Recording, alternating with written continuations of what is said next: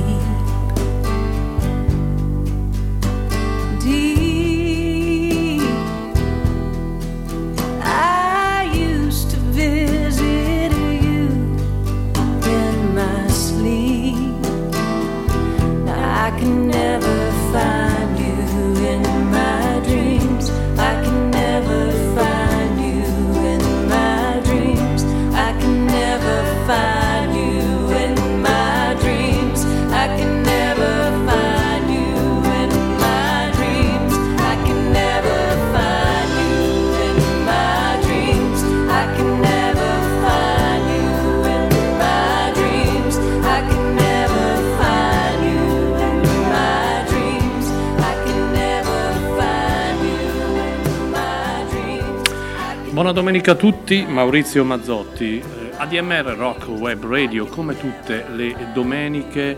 Inizia la puntata numero 100 e passa, non me lo ricordo, di My Generation, questa rubrica culturale musicale che tutte le domeniche vi tiene compagnia dalle 9 alle 12 con tanta musica, tante notizie, tanti momenti legati ai ricordi, legati a tante sfaccettature del mondo musicale rock. Ogni domenica trattiamo un tema diverso, ad esempio più avanti oggi annunceremo la domenica prossima, che sarà una domenica particolare, interessante ma anche originale nell'insieme come programma, e quello lo vedremo dopo.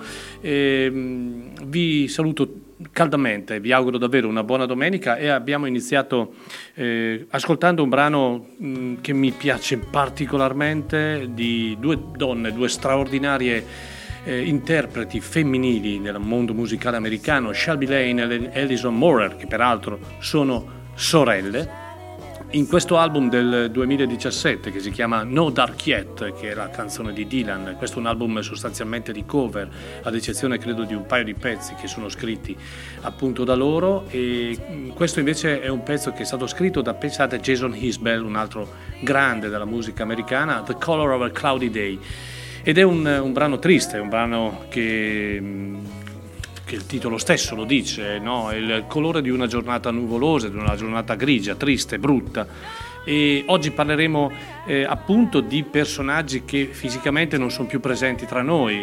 Ho voluto chiamare il programma Dead Flowers, cioè per ricordare alcuni personaggi che quest'anno purtroppo ci hanno lasciato fisicamente e ovviamente ci hanno lasciato però un'eredità, un bagaglio musicale che prima di tutto è importante ricordare e riascoltare, ma poi è davvero un bagaglio culturale e musicale fantastico.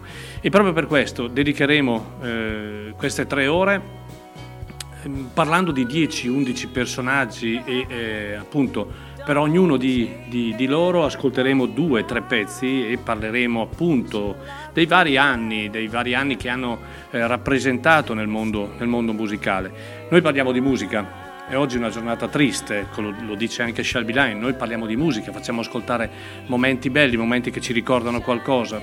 Purtroppo stiamo vivendo anche dei momenti orrendi, bruttissimi, dove purtroppo molti civili inermi perdono la vita. Non voglio entrare in merito a discussioni politiche, la nostra, sapete, non è una radio politica, però le riflessioni vanno fatte. In questo momento davvero di tanta tristezza, tanta tragedia che ci circonda, un momento, una riflessione importante veramente dedicare a queste persone che da un punto all'altro del mondo, ci sono 70 guerre, pensate, 70 guerre, e oggi ancora l'uomo per risolvere le questioni deve usare le armi, ed è una cosa che davvero è raccapricciante.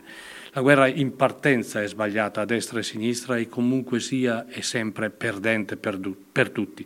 In questo contesto io voglio iniziare il programma di oggi ricordando, come ho detto, 11 personaggi che nel 2023 ci hanno lasciato, lasciando anche dei vuoti importanti, poi vedremo, ne parleremo. Iniziamo subito con un personaggio che negli anni 70 era particolarmente in auge con la band, è stata la band più importante come riferimento al mondo del Southern Rock. Sto riferendomi ai Lynyrd Skynyrd, e anche qui una vita particolarmente segnata da tante situazioni. Lui si chiama Gary Rossington ed è morto il 5 marzo di quest'anno, aveva 72 anni. Gary Rossington era una delle tre chitarre degli Skynyrd. Ascoltiamolo subito, poi ne parliamo un attimino. Intanto sotto, pensate, iniziamo il programma con questa meravigliosa canzone ancora da questo album, che è un album bellissimo, di queste 2 splendide donne, che è Into My Arms, la famosa canzone scritta da Nick Cave, bellissima, meravigliosa. Take It On Faith, questo è il brano di apertura di My Generation di oggi, domenica 22 ottobre. Buon ascolto e grazie per essere con me.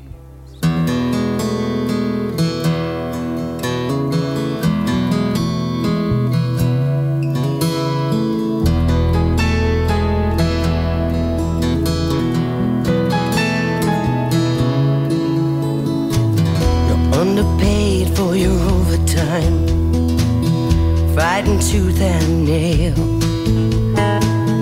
Keep your eye on the white line, nightingale. Don't let him take your wind away when it fills your sail. You're gonna make it to the other side, I can tell.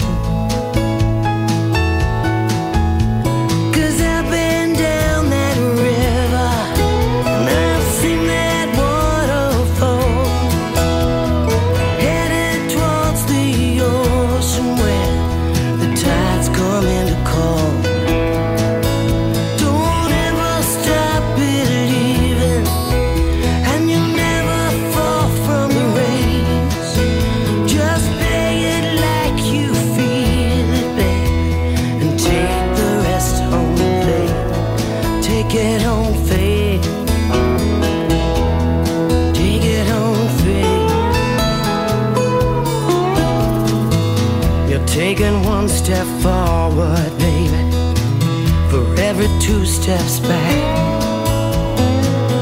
Long as you're still walking your own path, 'cause I've been down.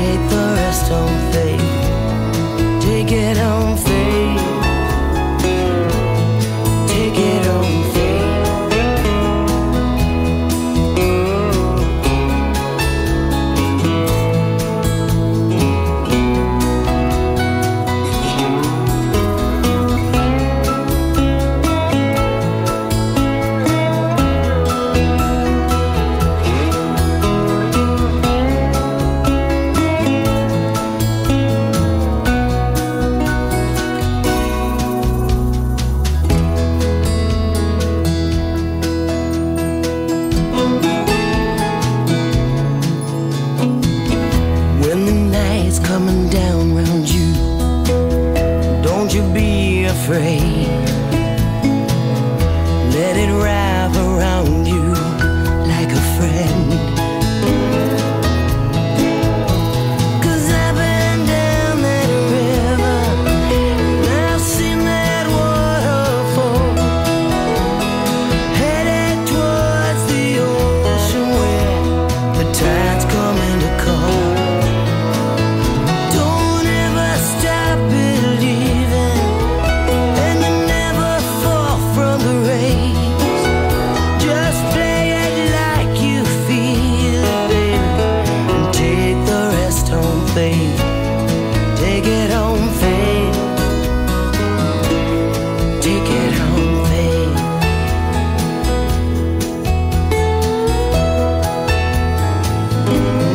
Take it home, babe. Take it all home, babe. Take it home, babe.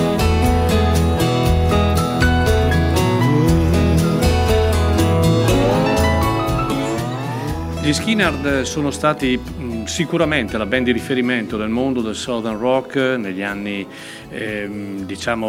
dalla metà degli anni 70 al momento in cui tragicamente hanno perso la vita tre importanti membri di questo meraviglioso gruppo, il cantante Ronnie Van Zant, Steve Gaines e altri membri, Cassie Gaines e via dicendo.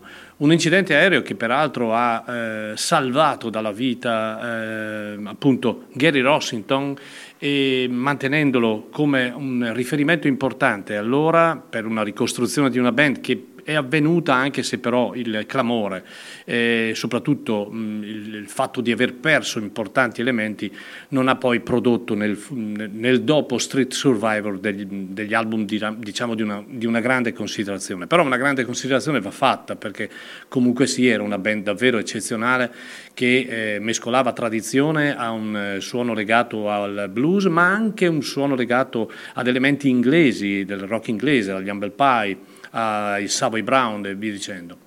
Ebbene, Gary Rossington ci ha lasciato il 5 marzo del 2023 all'età di 71 anni, non aveva ancora compiuto quindi 72, ed era l'unico e l'ultimo della formazione originale, perché il batterista, che è ancora vivente, Artemus Pyle, entrò al terzo disco degli Skynyrd, Nothing Fancy, per chi si ricorda, per i meno giovani come me. Io amavo molto questa band, una band veramente straordinaria. Allora, Gary Rossington è un personaggio importante, un personaggio che comunque tecnicamente spaventoso, anche lui, dedito a una vita molto borderline, come tutti i sudisti facenti parte di band del Southern Rock. In effetti, se noi guardiamo poi in tutte le formazioni che sono esistite ai tempi, sono pochissimi quelli che sono ancora in vita. Questo è purtroppo frutto davvero di una vita molto molto condizionata dagli eccessi. E Gary Rossington negli ultimi anni invece, tra virgolette, aveva messo un pochino la testa a posto. Questa canzone che abbiamo ascoltato, che è tratta dall'album omonimo del 2016, si chiama Taking on Faith, che letteralmente vuol dire riconquistare la fede. Ebbene, Gary Rossington poi, insieme a Ricky Medlock e Johnny Van Zant, aveva ricostruito un po' il mondo Skynyrd, perché comunque il mondo Skynyrd era un brand importante, soprattutto negli Stati Uniti. E ci dispiace, perché chiaramente quando si perdono comunque personaggi legati a un filone musicale, legati soprattutto a quegli anni, perché la musica ci riporta comunque ancora ai ricordi di quegli anni. Erano anni fantastici quelli degli Skynyrd, dei 38 Special, degli Outlaws, anni in cui davvero il Southern Rock era probabilmente il genere rock più seguito negli Stati Uniti. Abbiamo aperto così. Intanto grazie per essere in tanti all'ascolto, grazie per seguire la ADMR Rock Web Radio. Io Come tutte le domeniche sono tanti i collaboratori e li saluto tutti, ormai abbiamo superato le 44 unità di collaboratori ed è un risultato eccezionale. A breve, nel mese di novembre, entreranno appunto altri 4 personaggi che sono davvero importanti e daranno un ulteriore contributo già all'elevato livello musicale di preparazione dei nostri collaboratori che già fanno parte del palinsesto. Bene, ben arrivati a voi 4 e andiamo avanti così. Elena Barusco, nostra collaboratrice dall'inizio della radio, trasmette dalla Toscana, da un posto meraviglioso vicino a Grosseto, un posto che noi abbiamo visitato, è davvero un B&B fantastico. Questa mattina ti voglio salutare perché mi immagino mentre stai pulendo gli ulivi, così come mi hai detto. E allora questa canzone, che è una canzone bella, tirata, forte, di un personaggio che ci ha lasciato davvero pochi mesi fa, o meglio pochi giorni fa, posso dire, il 24 agosto, pensate, ci ha lasciato questo chitarrista inglese che molti di voi non conoscono, ma ha una storia dietro, ma ha una storia anche umana, e a me piacciono queste cose. Lui è Bernie Marsden.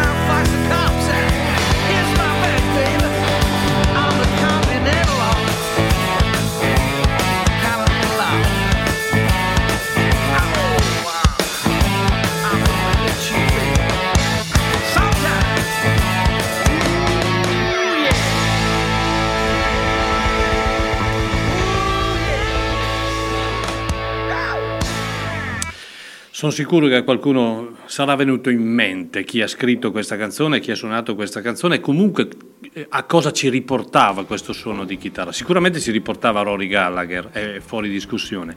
Lui invece però è un grandissimo interprete chitarristico, Bernie Marsden. Bernie Marsden è un chitarrista che ai più è sempre rimasto un po' sconosciuto, anche perché in realtà lui ha davvero lavorato con tantissimi artisti, band, anche di importante fama, coltivando parallelamente quella che era la sua carriera da solista, una carriera solistica che è stata dedicata sostanzialmente all'amore verso il blues. È un tipico e bravo, era un tipico e bravo chitarrista. Scuola Peter Green, scuola Steve Marriott, scuola di questi grandi chitarristi britannici. Ebbene, è morto a 72 anni, anche lui, il 24 agosto di quest'anno. Molti di voi possono ricordarselo perché era il chitarrista di una band di hard rock, gli White Snakes, questi sì, molto molto famosi. Ebbene, lui ha collaborato con gli White Snakes dal 1978 al 1982, per cui parecchi anni. Dal vivo ci sono dei filmati che lo ritraggono e lo riprendono appunto con gli White Snakes, ma ha collaborato con tantissimi altri, ad esempio con Cozy Powell, con gli Snakes, con Ian Pace, tantissimi. È morto serenamente, così come è stato. Bellissimo anche il comunicato, no? È stata confermata la scomparsa appunto di Bernie Mars da parte della famiglia sui social, dicendo: a nome della sua famiglia e con profonda tristezza annunciamo la morte di Bernie Marsden. Bernie è morto serenamente giovedì sera con la moglie Fran, le figlie Charlotte e Olivia al suo fianco. Però Bernie non ha mai perso la passione della musica, scrivendo e registrando nuove canzoni fino alla fine.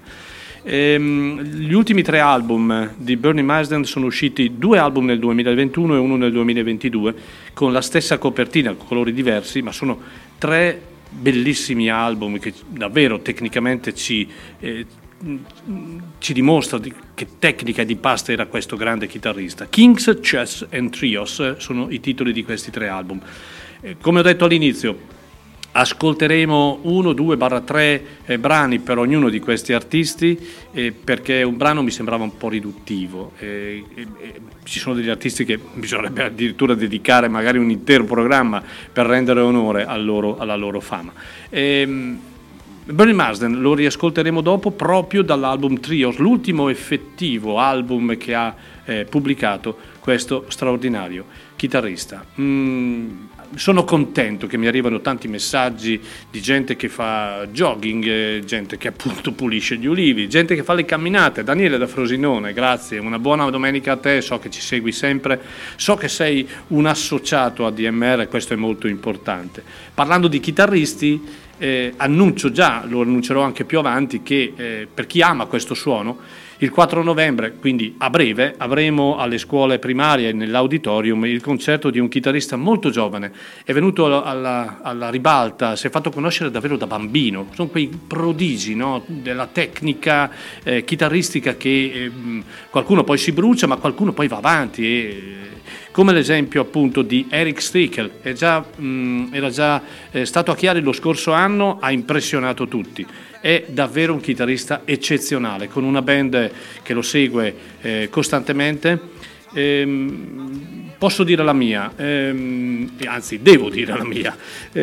Ci sono chitarristi molto molto bravi che però, oltre alla tecnica, non hanno nulla, si fermano lì e hanno un suono piuttosto freddo, non riescono a trasmettere quelle emozioni, quel pathos che in realtà, oltre al fatto di saper usare da Dio le mani, non riescono a dare. Ecco, ebbene, Eric Steckel non è uno di questi. Eric Steckel è uno che suona tecnicamente in maniera spaventosa, ma sente lui stesso quello che suona e trasmette emozioni. Ecco perché vi invito a non perderlo, perché veramente ne vale veramente la pena. E sono convinto che un chitarrista come Eric Steckel a breve sarà comunque di fama mondiale.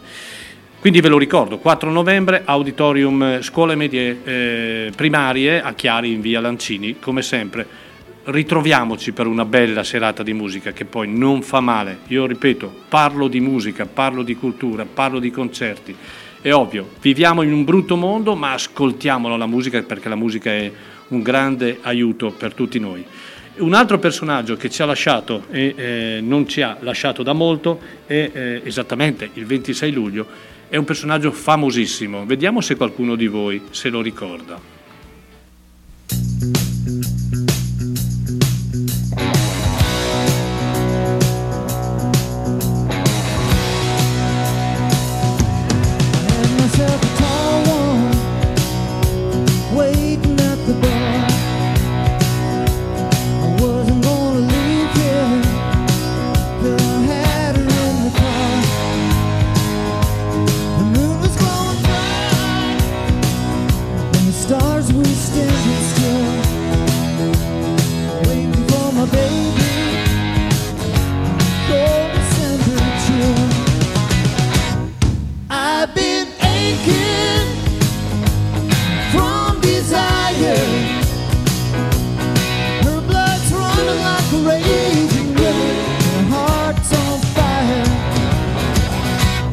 Couldn't write a letter, 'cause I don't know what to say. I couldn't write a song, 'cause I don't know what to play. Well, come a little closer, you better hold me tight. I'm gonna roll on down the highway and rock on with my baby all night. I've been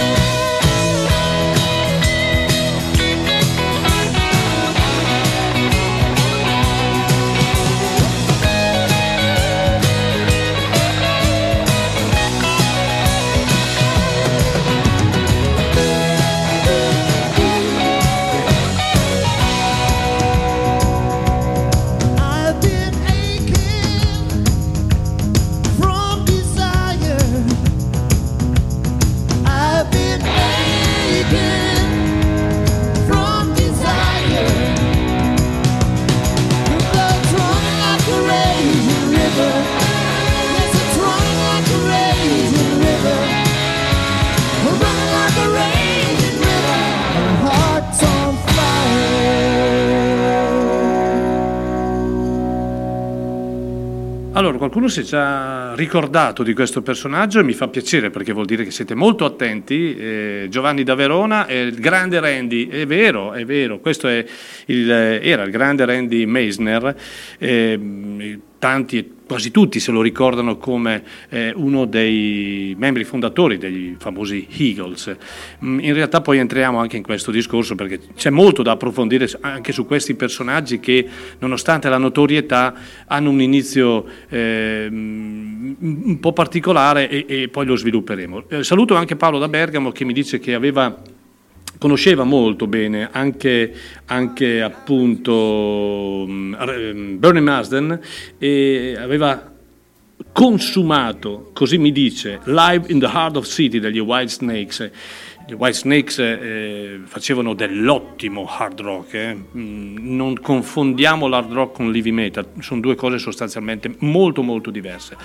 Allora, Randy Mason, abbiamo ascoltato intanto un brano che è piuttosto vecchiotto, 1980, si chiama Hearts on Fire dall'album One More Song, ed è uno dei non tantissimi album da solista che ha pubblicato Randy Mason. Del resto, un personaggio che poi si è legato agli Eagles, di tempo per registrare album da solo ce n'era poco, anche perché appunto credo che abbia pubblicato qualcosa come 5-6 album dall'inizio della sua carriera in poi.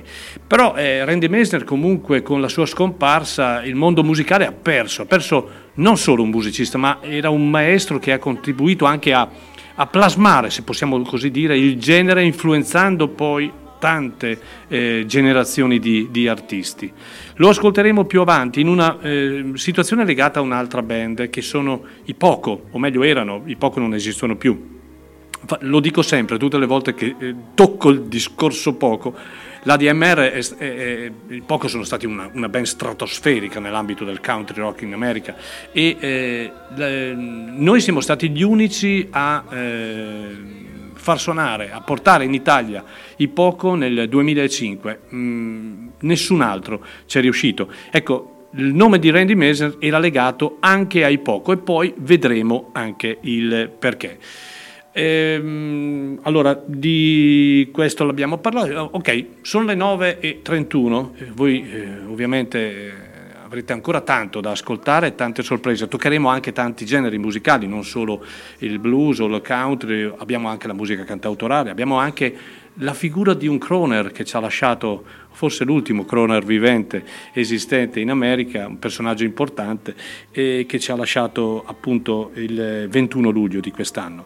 Randy Meisner ci ha invece lasciato il 26 luglio di quest'anno e il 26 luglio di quest'anno ci ha lasciato nello stesso giorno anche un altro personaggio importante che poi, di cui poi ne parleremo, cioè Sinéad O'Connor, lo stesso giorno, pensate. Mentre invece qui invece parliamo di un personaggio che non avrebbe bisogno di presentazioni perché è comunque un personaggio di cotanta fama e importanza, diciamo il nome basta, lui è David Crosby.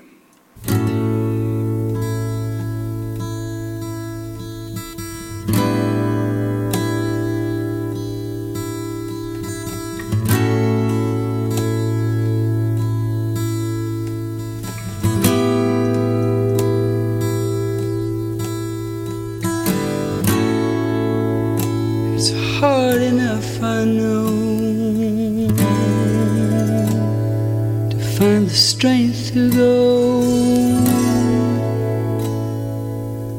back to where it all began. It's hard enough to gain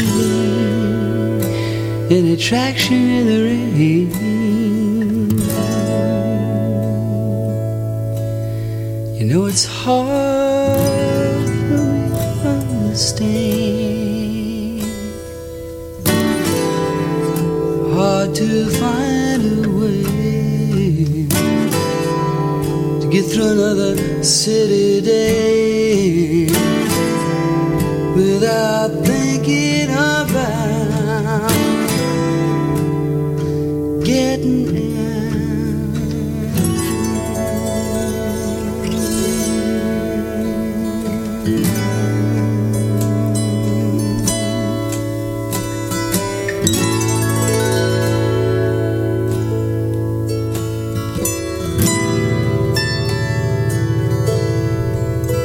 Now the strangest thing I've seen was a t-shirt turning green in India.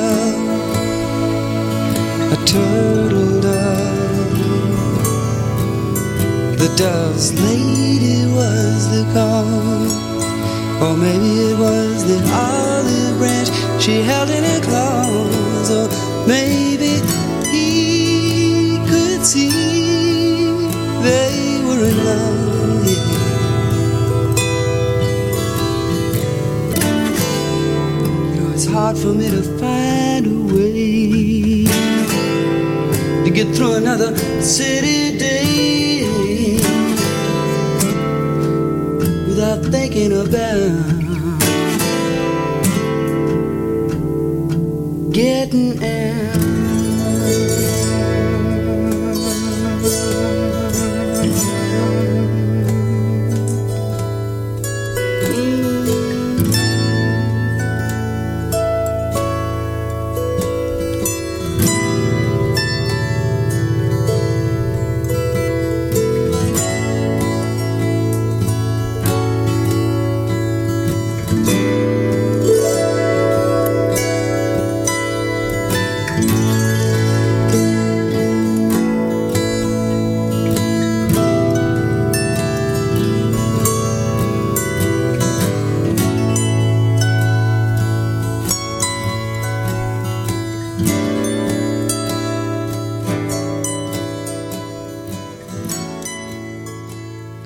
David Crosby con questa splendida Traction in the Rain dall'album mitico, un album 1971, If I Could Only Remember My Name, un album che è rimasto nella storia, rimane nella storia, nonostante quello fu un album, possiamo dire, un testamento musicale di un'epoca che già in quel preciso contestuale periodo era stata spazzata via da nuovi ideali, era un po' la fine di un sogno, quel famoso sogno americano in cui in tanti credevano, lo stesso David Crosby insieme ai suoi fidi, amici, credevano.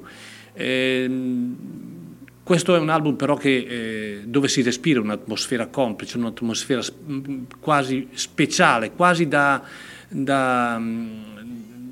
una festa che sta finendo, si spengono le luci, gli amici se ne vanno, ma si ascolta questa melodia dalla prima all'ultima nota, consci di aver superato un certo periodo. Parlare di David Crosby significa parlare di un personaggio epocale, un personaggio fondamentale, visto la notorietà, le opere realizzate, prima con i Bird fino al 1967, poi con il primo vero supergruppo nato, appunto, il Crosby, Stills, Nash & Young, che erano quattro figure distinte, originali, quattro fantastici personaggi, e poi con le molte esperienze da solo e non solo, album con Crosby & Nash, Crosby, Stills & Nash e via dicendo.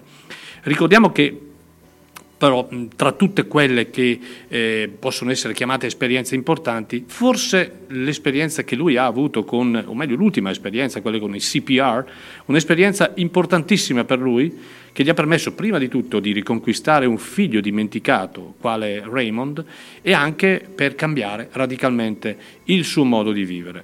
Parleremo ancora poi di David Crosby, perché ho messo in scaletta tre brani dedicati a lui. David Crosby è morto il 18 gennaio di quest'anno, lasciando un vuoto davvero importante, è stato più volte in Italia e in Italia è seguito da tantissima gente, anche se la sua figura è stata una figura importantissima non solo in ambito musicale, ma anche nell'ambito ad esempio sociopolitico, un'icona di quel sogno americano tanto agognato e poi svanito. Comunque ne parleremo approfonditamente anche poi. Dandovi delle notizie importanti, dopo il concerto di Eric Steckel del prossimo 4 novembre, la ADMR non poteva farsi scappare l'evento del 18 di novembre con una delle interpreti femminili più complete e soprattutto di spessore che in questo momento possiamo avere al mondo, cioè Natalie Merchant. Verrà con una band composta da quattro elementi per presentare Keep Your Courage, questo suo nuovo album e questo tour che toccherà quasi tutte le città più importanti d'Europa e toccherà anche Chiari, perché siamo comunque la città più importante musicalmente, tra le più importanti d'Europa. Siamo molto contenti di avere questa icona, questo personaggio. Ci sono ancora posti, anche perché il concerto sarà tenuto al Palasport di San Bernardino, un posto che ha ospitato fior di artisti in tutti questi anni, dal 2001 in poi, e sono tanti. E ci ritroviamo lì per godere di una serata davvero fantastica, meravigliosa, e sarà sicuramente così. Quindi ricordate, mai come in quel periodo qui la ADMR è diventata un importante riferimento per tantissimi appuntamenti, farà showcase in radio, concerti che pian piano annunciamo, siamo pieni di concerti, 2 a novembre, ne abbiamo avuti 2 a ottobre, 1 a settembre e ne avremo 1 a dicembre, bellissimo, dove annunceremo la presenza di 4 importanti figure italiane, poi il 17 settembre prossimo con Israel Nash e poi ancora con Bruce Cockburn, con Lucinda Williams. Non ci fermiamo, perché amiamo la musica e vogliamo dare l'opportunità a tanta gente di ascoltarla. Ebbene, allora, poi parleremo anche di altri appuntamenti e di altre situazioni che sono legate alla ADMR. Allora, adesso abbiamo in scaletta, vediamo, allora, quesito, vediamo chi indovina chi è questo personaggio.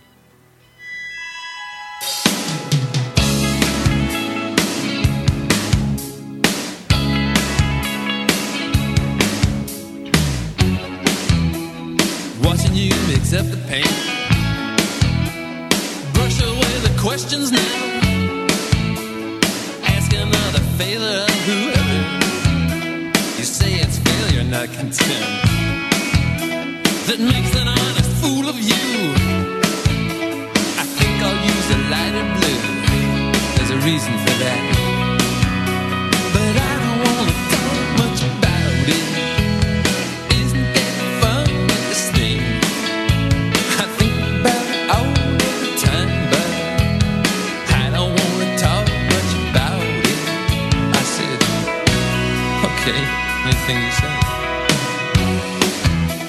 Striking up another match, put it to the candle there. Reading them old Valentines. Trucks are going in and out of the big garage all night. I wonder why it turned on me, as if I was a one-way street that I don't want.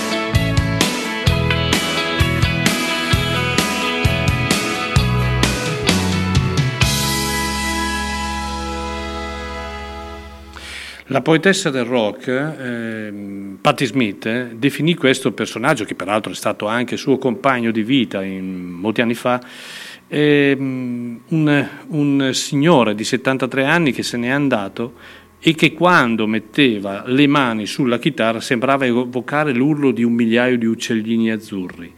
Era questa la definizione di Patti Smith, di Tom Verlaine. Tom Verlaine se n'è andato il 28 gennaio di quest'anno, 10 giorni dopo la morte di David Crosby. Fu un gennaio, questo è stato un gennaio davvero bruttissimo, poi anche Jeff Beck ci aveva lasciato a gennaio.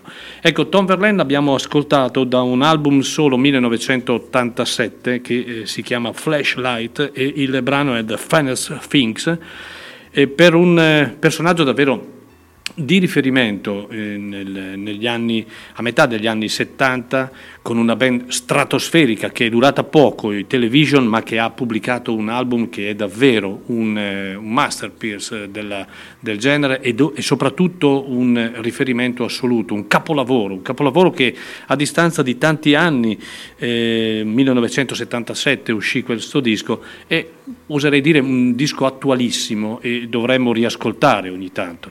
Ebbene, Tom Verlaine era una mente brillante, un chitarrista davvero creativo, importante, un visionario capace di guardare oltre, e io credo che ci mancherà tanto, infinitamente, perché la sua genialità e il suo estro musicale, ma soprattutto quella capacità di osare, di sperimentare, è merce rara, non sono, ci sono fuoriclasse. Questo era davvero un grandissimo fuoriclasse della chitarra, del suono, della sperimentazione, di guardare oltre, e purtroppo ci ha lasciato a 73 anni.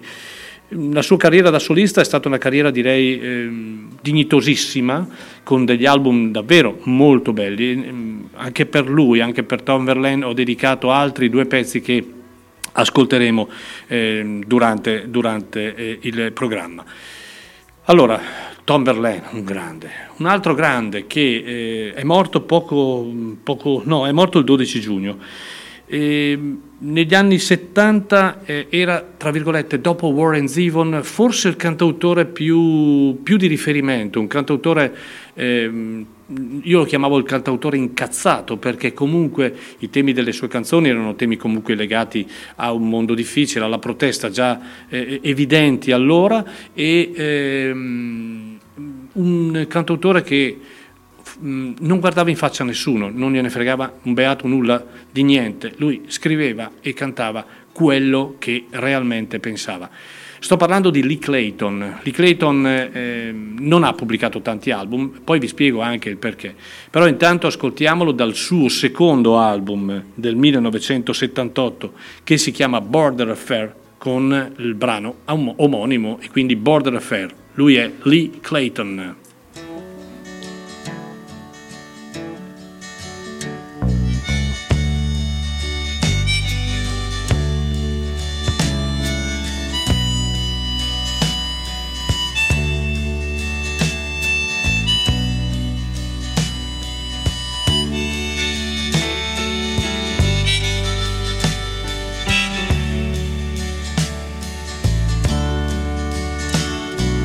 Outlaws don't sleep at night, and coyotes sound the same.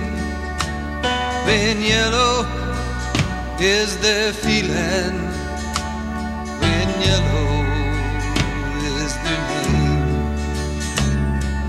Courage is a mountain railroad, and the trip is worth the fare. When you're running close to the edge, courage is a border affair, Lord. Yes, courage is a border affair.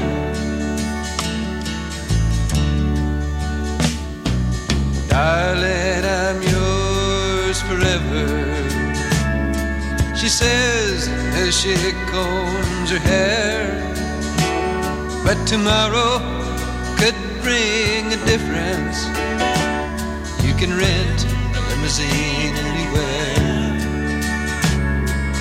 Love is a mountain railroad, and the trip is worth the fare. When you're running close to the edge, love is a border affair, Lord. Yes, love.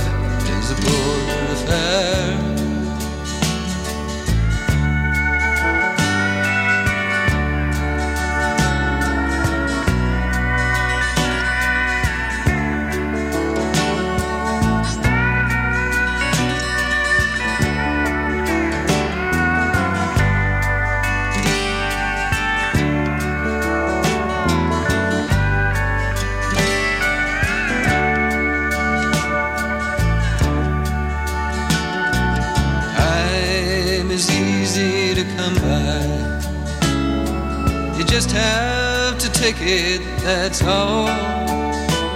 But the time can turn against you and leave you with your back to the wall. Life is a mountain railroad, and the trip is worth the fare.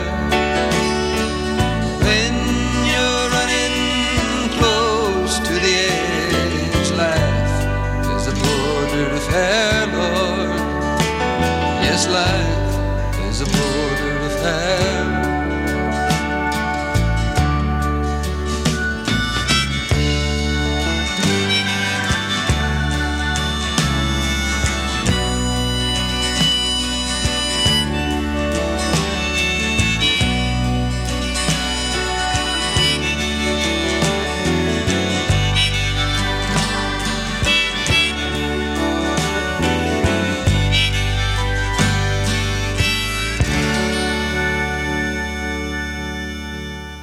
Magari qualche nome di cui sto parlando stamattina non lo conoscete o magari non ve li ricordate. Bene, segnateveli, perché comunque sono personaggi che hanno lasciato un segno nell'ambito musicale e c'è la possibilità di riscoprirli, di ascoltarli assolutamente.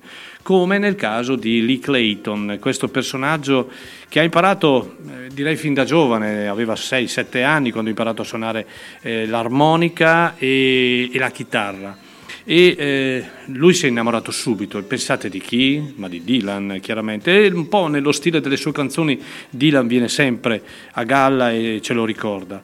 Lui è nato nel Tennessee, ha trascorso 3 anni nell'aviazione militare statunitense come pilota di aerei supersonici, i famosi Starfighter, e poi però quando ha lasciato il militare, ha passato un periodo molto lungo in isolamento, in compagnia soltanto del suo cane.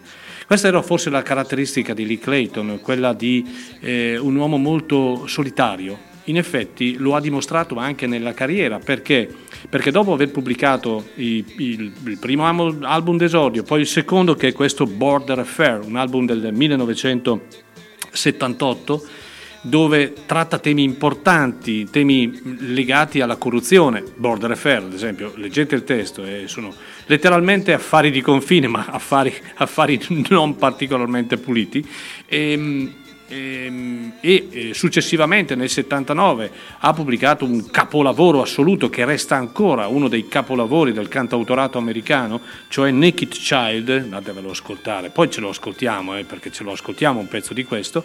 Ebbene, il successo sembrava direi che importante per lui, perché comunque era un riferimento e le vendite dei suoi dischi erano importanti. Dimostrazione che nell'allora tournée del 1980-81, non ricordo esattamente, andò con McGuinn and Hillman, 2 pezzi dei Byrds, e venne a Milano al Palalido. Io ero presente. Il concerto di Lee Clayton fu strepitoso, ma strepitoso. Vi racconto dopo alcune cose di quel concerto.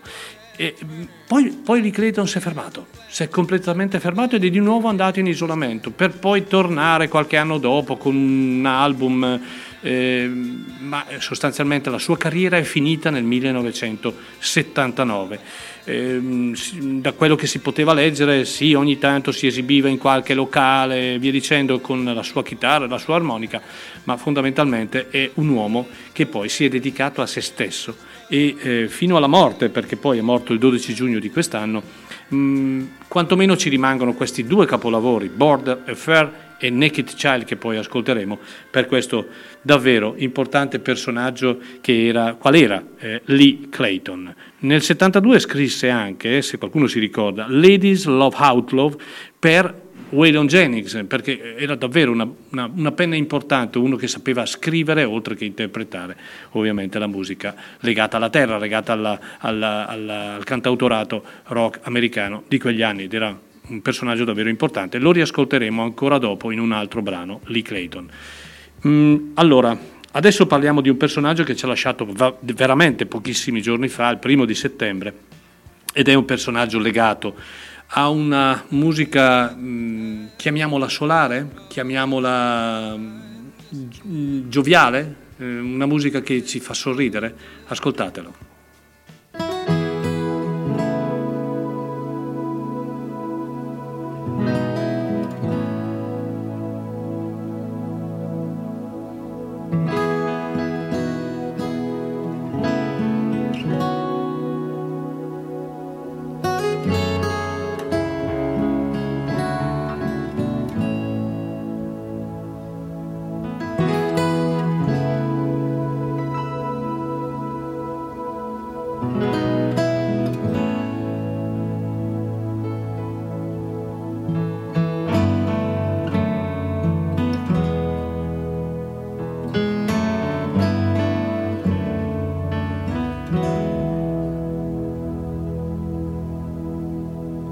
Way down here, you need a reason to move. Feel it move, run in your stateside game. Lose your load, leave your mind behind, baby James.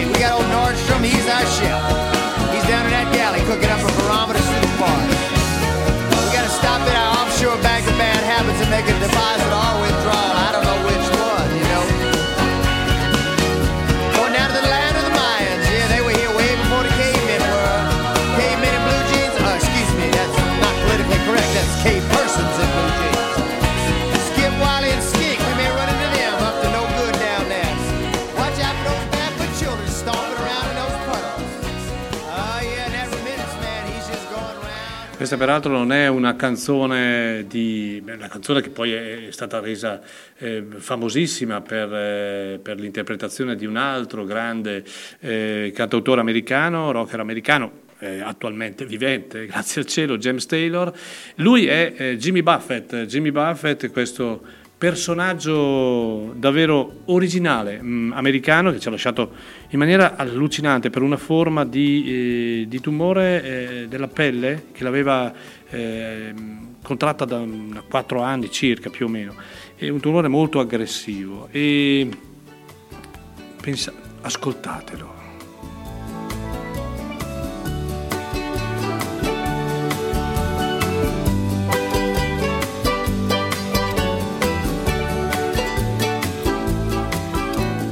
Lui ha vissuto la sua vita come una canzone, direi dalla prima nota all'ultima, fino all'ultimo respiro, e mancherà moltissimo al mondo musicale. In America è un personaggio di proporzioni davvero, da stadio, da arena, anche da campi da baseball, come qualcuno ha sottolineato.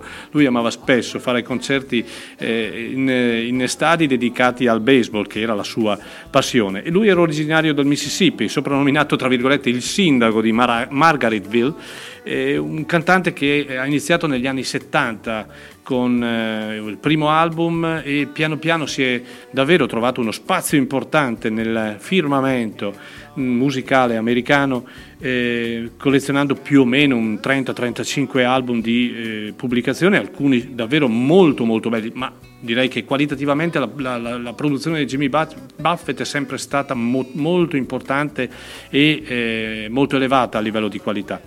Ha iniziato come tanti cantautori, sviluppando temi legati alle origini, quindi al mondo cantautorale americano, ma poi pian piano ha sviluppato quelle sonorità legate sia al country o al folk, ma anche condizionate da altre influenze come il blues, in alcune circostanze l'uso dell'armonica in alcuni brani, ma soprattutto anche una forma di sound legato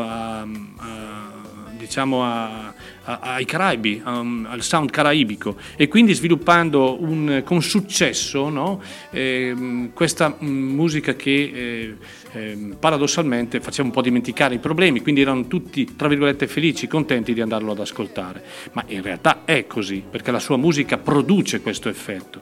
E una band, la Refer Band, una band strepitosa, una band composta da tantissimi personaggi, e poi ogni tanto si faceva aiutare anche da altri, tipo Bill Payne ad esempio dei Little Feat, suo grande amico. Ogni tanto in ogni album ci metteva qualche cover, no? Ci ha messo la cover di James Taylor, che è Mexico, che abbiamo ascoltato, pochi anni fa ha pubblicato una cover di Bruce Cockburn, e poi anche in un album dal vivo che ascolteremo dopo una cover di Van Morrison molto bella, che è Brown Eyed Girl. E anche lui, un altro personaggio che ci ha lasciato, e lascerà un'immensa mancanza, un immenso vuoto. Poi vi dico anche un'altra cosa di Jimmy Buffett, non ve la dico adesso. Adesso ascoltiamoci un altro pezzo di un cantautore. Ci spostiamo in Canada. Perché il 1 maggio ci ha lasciato un cantautore che in Canada non aveva bisogno di presentazioni, di una popolarità immensa, ha vinto un numero veramente incredibile di premi, e direi che lui e Coburn si dividevano la grande fama dei cantautori canadesi, e lui diverso da Coburn, sostanzialmente diverso, ma era tra virgolette definito il cantautore gentile.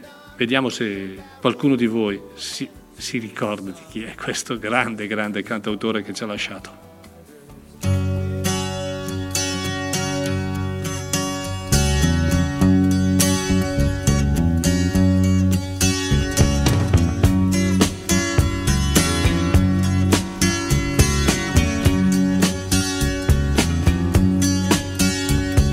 See her lying back in her satin dress, in a room where you do what you don't confess. Sundown, you better take care. If I find you've been creeping round my back stairs, sundown, you better take care. If I find you've been creeping round my back stairs. Looking like a queen in a sailor's dream, and she don't always say what she really means. Sometimes I think it's a shame when I get feeling better when I'm feeling no pain. Sometimes I think it's a shame when I get feeling better when I'm feeling no pain.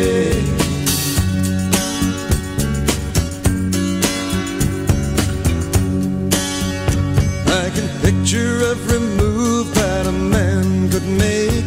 Getting lost in her loving is your first mistake. Sundown, you better take care. If I find you've been creeping round my back stairs. Sometimes I think it's a sin when I feel like I'm winning, when I'm losing again.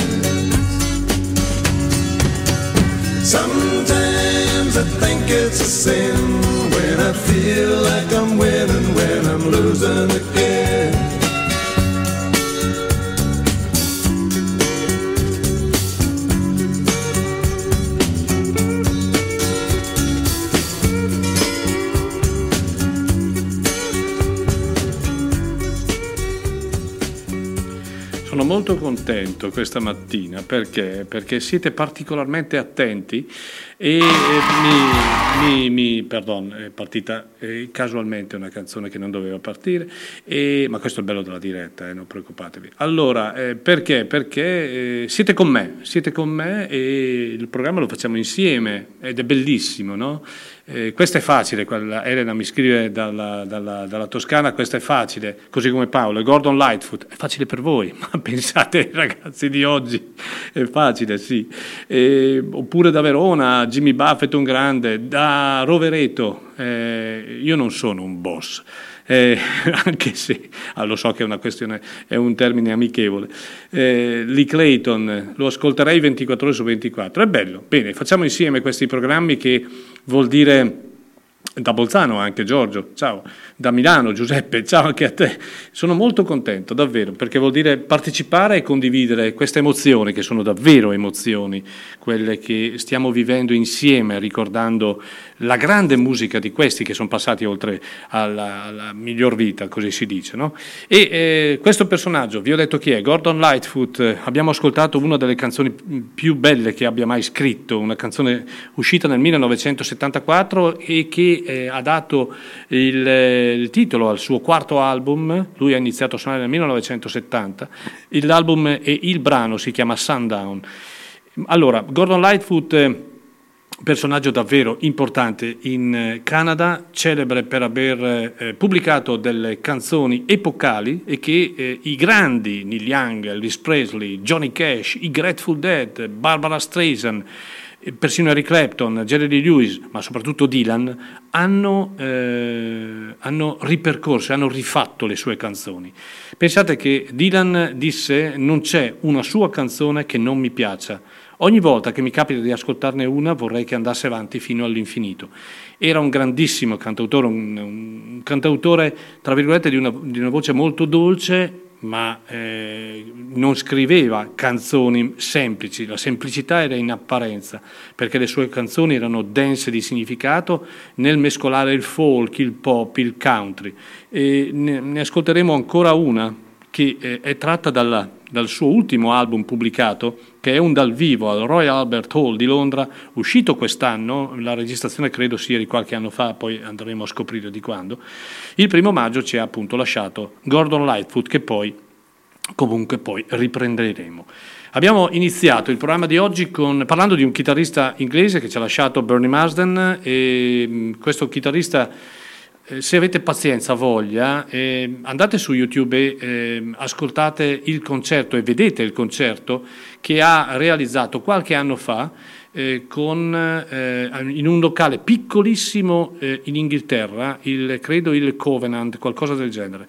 Sono 45 minuti di concerto. Sono in quattro su un palco che probabilmente in Italia non verrebbe mai usato assolutamente, probabilmente era un 2x2 o un 3x2 o un qualcosa del genere, quindi piccolissimo, ma è un concerto davvero straordinario. E un personaggio talmente umile che questo è un locale piccolo dove probabilmente la gente arrivava, si sedeva, mangiava, beveva, non si è fatto minimamente condizionare dal disturbo della gente che si alzava, che parlava, che beveva e via dicendo. Questo purtroppo è uso e costume in tanti posti e significa anche non portare rispetto per chi suona, questo è un mio parere personale. E in ogni caso lui ha continuato a suonare in maniera eccezionale, ascoltatelo, e con alcuni brani anche acustici, dimostrazione veramente del suo valore.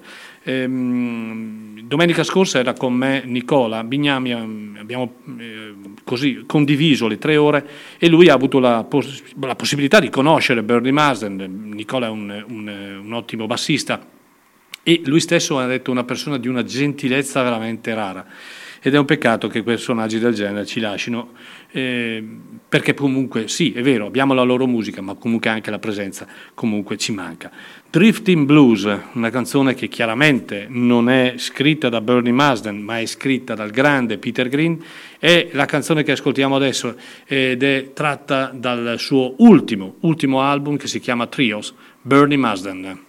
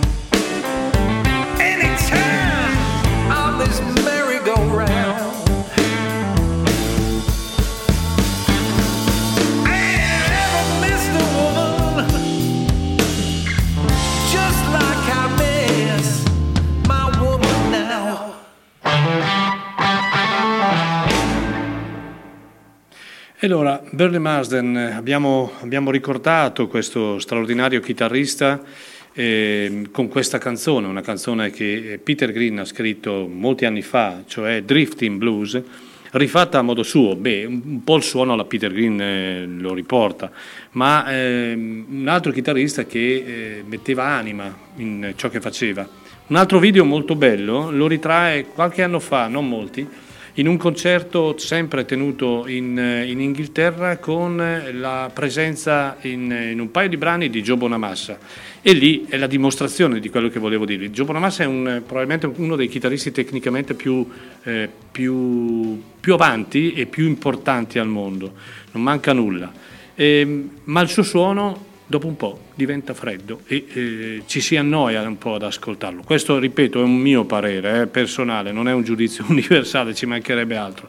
La differenza è che Bernie Marsden, oltre a essere comunque anch'egli tecnicamente dotato, diciamo che faceva sentire il sentimento del brano, il sentimento della nota. E questo fa la differenza anche e soprattutto nei grandi chitarristi.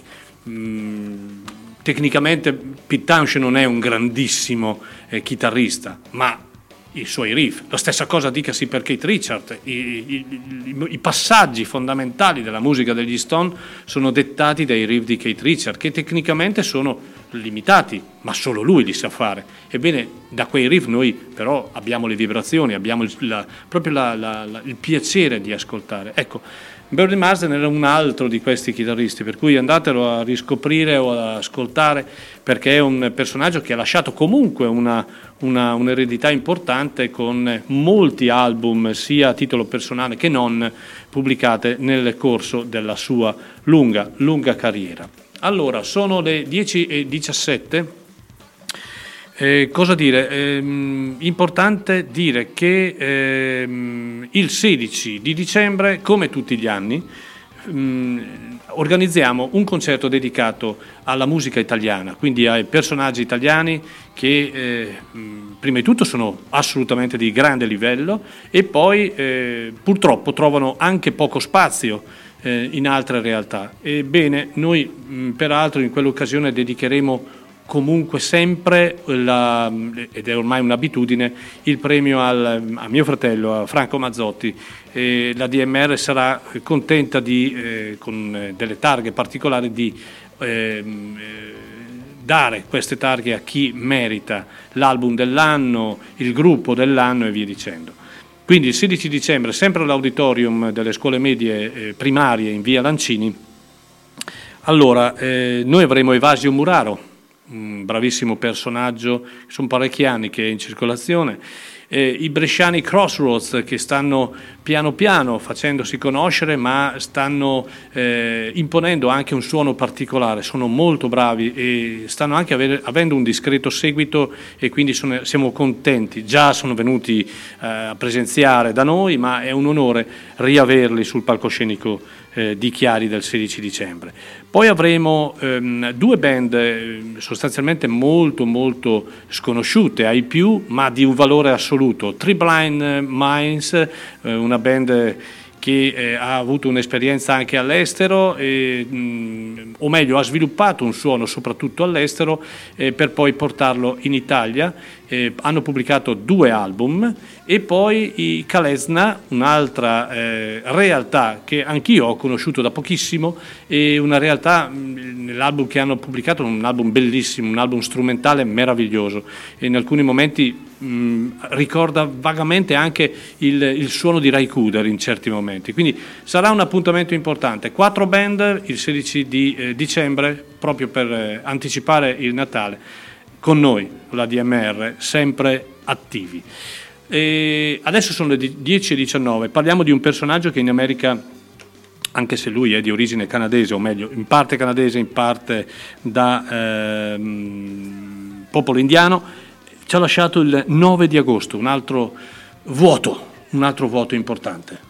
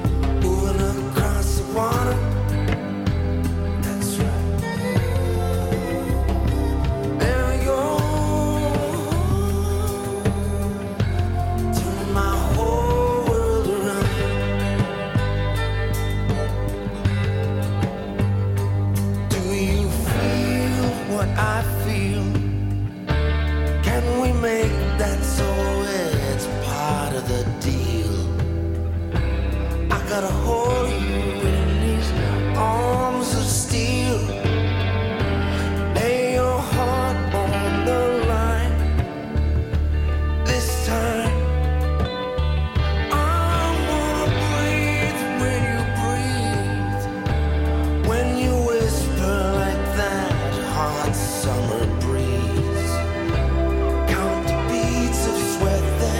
Cover me,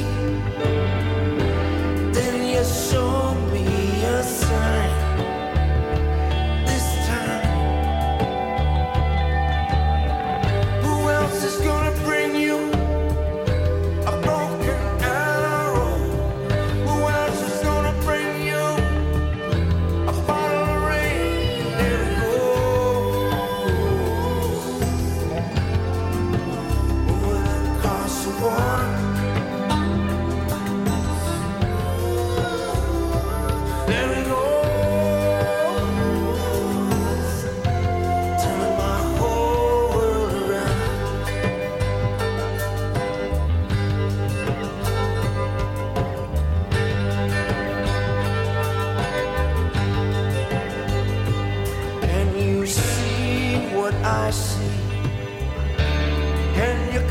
Behind the mystery, I will meet you by the witness tree. Leave the whole world behind. I wanna come when you call, and I'll get to you if I.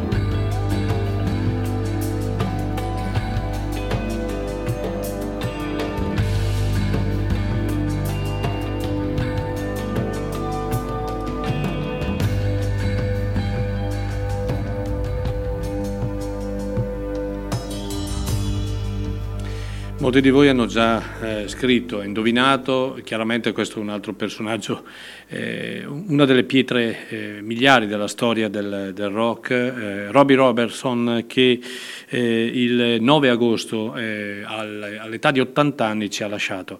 Un gigante, definiamolo solo così, un gigante che ha attraversato decenni di storia della musica, prima accompagnando una band direi seminale, quale appunto The Band, insieme a Levon Helm, a Rick Danko, a Richard Manuel, a Garth Hudson e poi anche rivoluzionando un po' quella che era la visione musicale di un certo Bob Dylan, che poi direi ha contribuito appunto a collaborare con lui in diverse occasioni. Nel 66 ad esempio Proprio Dylan sceglie Robbie Robertson per suonare la chitarra nel suo album Blonde on Blonde. E direi che, a parte che ha imparato prestissimo a suonare chitarra e anche altri strumenti, era un polistrumentista, però ha sempre guardato alle sue origini. Lui appunto per metà canadese, per metà indiano, divenendo un punto di riferimento proprio anche per i nativi, e un tributo importante lo diede qualche anno dopo, e poi ne parleremo perché ho inserito in scaletta anche un brano da un album che lui ha interamente dedicato ai nativi americani. E quindi Robbie Robertson, scusate, ancora prima che la band diventasse band, ma si chiamava The Hawks, si era creato una sua figura importante. Parliamo dell'inizio degli anni 60, un personaggio che ha avuto una grande intensità nel ricercare i suoni, anche addirittura nel muoversi a livello di figura e soprattutto anche da un punto di vista tecnico, migliorando di disco in disco, e non peraltro Dylan lo ha voluto con sé per molte volte, e lascia un vuoto davvero incolmabile, anche se diciamo le ultime produzioni discografiche di Robbie Robertson non erano eccezionali. I primi album sì, noi abbiamo ascoltato ad esempio da questo album del 1987 che si chiama semplicemente Robbie Robertson la canzone Broken Arrow, ed è l'album d'esordio della sua discografia da solista, un album bellissimo, intenso, dove esce la vera anima e il vero segreto intimo del suono di Robbie Robertson, un suono legato sì alle radici ma che è stato sviluppato in maniera completa.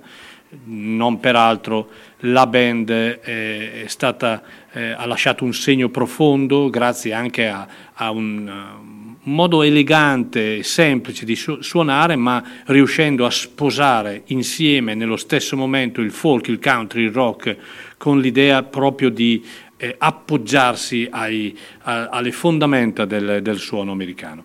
Suoneremo ancora un paio di pezzi insieme di Robbie Robertson. Tornando invece alla figura che insieme a Glenn Frey, a Bernie Lidon e a Don Henley nel 1971 fondò la mitica band degli Eagles, una delle band che poi il tempo ha definito come una delle band più ricche d'America. Hanno venduto milioni e milioni di album. Lui stesso ha svolto comunque un ruolo fondamentale nel plasmare il suono e le armonie tipiche di questa band. Randy Meisner, che però in pochi sanno e ricordano che prima di entrare negli Eagles faceva parte di questa band storica che erano i Poco proprio nei primi due album, il Poco e Picking Up the Pieces, e ancora con la presenza di Timothy Smith, un altro che dai Poco poi entrò a far parte come bassista appunto degli Eagles. Nel 1989, così, i Poco hanno deciso di fare una mitica reunion e hanno chiamato ancora Randy Meisner e hanno pubblicato questo album, un album non è un capolavoro, ma è un album di tutto rispetto, un album che si lascia ascoltare, un album molto piacevole, soprattutto proprio nelle armonie vocali. Legacy, questo album che vede la presenza di George Grantham, Rusty Young, Jim Messina, Richie Fury e appunto Randy Meisner. Era una buona fetta della band originale appunto dei Poco. E allora ascoltiamoci, per chiudere il momento dedicato a Randy Meisner, che ci ha lasciato il 26 luglio appunto del 2023. Il brano che ho scelto per voi è una canzone d'amore, si chiama The Nature of Love. Loro sono i Poco e con Randy Meisner.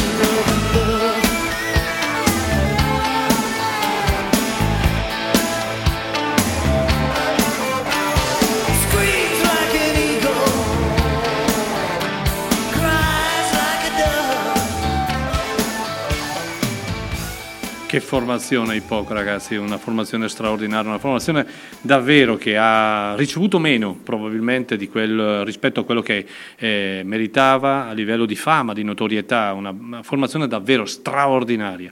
E Randy Meisner, Don Felder lo ha definito l'uomo più dolce del mondo della musica, perché aveva un'estensione vocale incredibile. E anche gli altri membri della band, degli Eagles, l'hanno ricordato così. Randy Meisner, che ci ha lasciato il 26 luglio di quest'anno.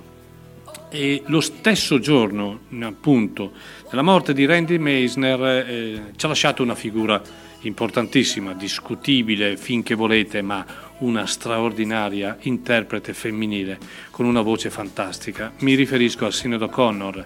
Lei, irlandese, una delle voci più belle del mondo, del firmamento femminile, paragonabile per certi versi, anche se con una voce diversa, alle grandi cantanti del mondo, tipo Janis Joplin ad esempio. E una figura, chiaramente, come ho detto, una figura che oltre al discorso musicale ha fatto parlare di sé per tante situazioni, alcune positive ma soprattutto parecchie negative. Lei ha iniziato giovanissima a cantare e ha dimostrato subito, fin da bambina, che potenzialità aveva Sinéad O'Connor. Noi ascoltiamola subito da un suo album del 1992 che si chiama Am I Boy Your Girl. Il brano che ho scelto per voi, del primo brano dedicato a Sinéad O'Connor, è Success Has Made a Filler of Our Home. Lei è la meravigliosa Sinéad O'Connor.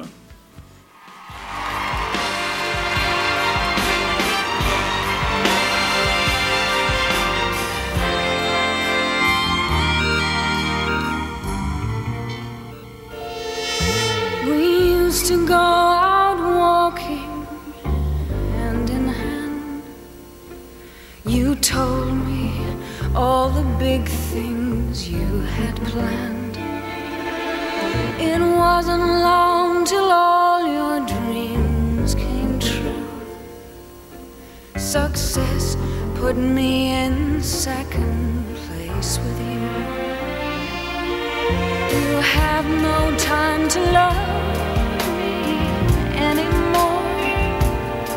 Since fame and fortune knocked upon our door, and I spend all my evenings all alone. Success has made a failure.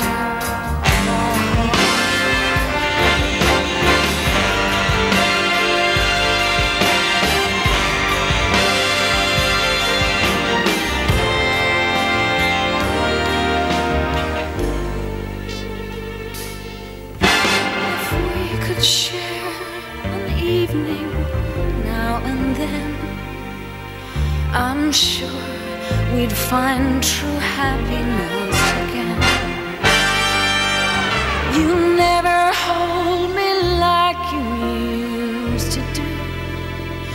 Oh, it's funny what success has done to you.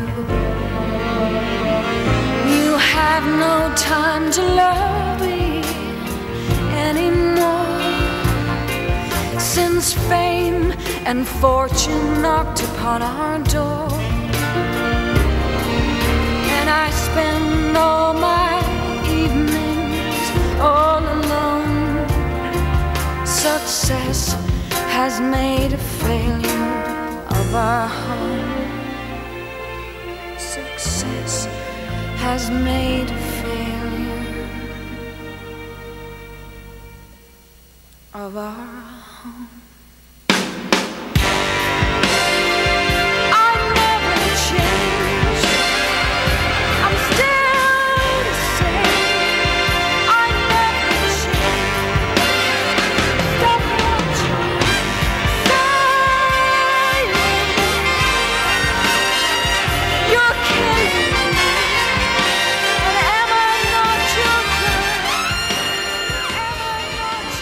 Nei suoi testi tutta la rabbia, tutta la sofferenza che ha patito nella sua vita, Sinead O'Connor, anche in questa canzone, Success has made a failure of our home, cioè il successo è l'emblema del fallimento all'interno della nostra casa, questo è il significato di questa canzone.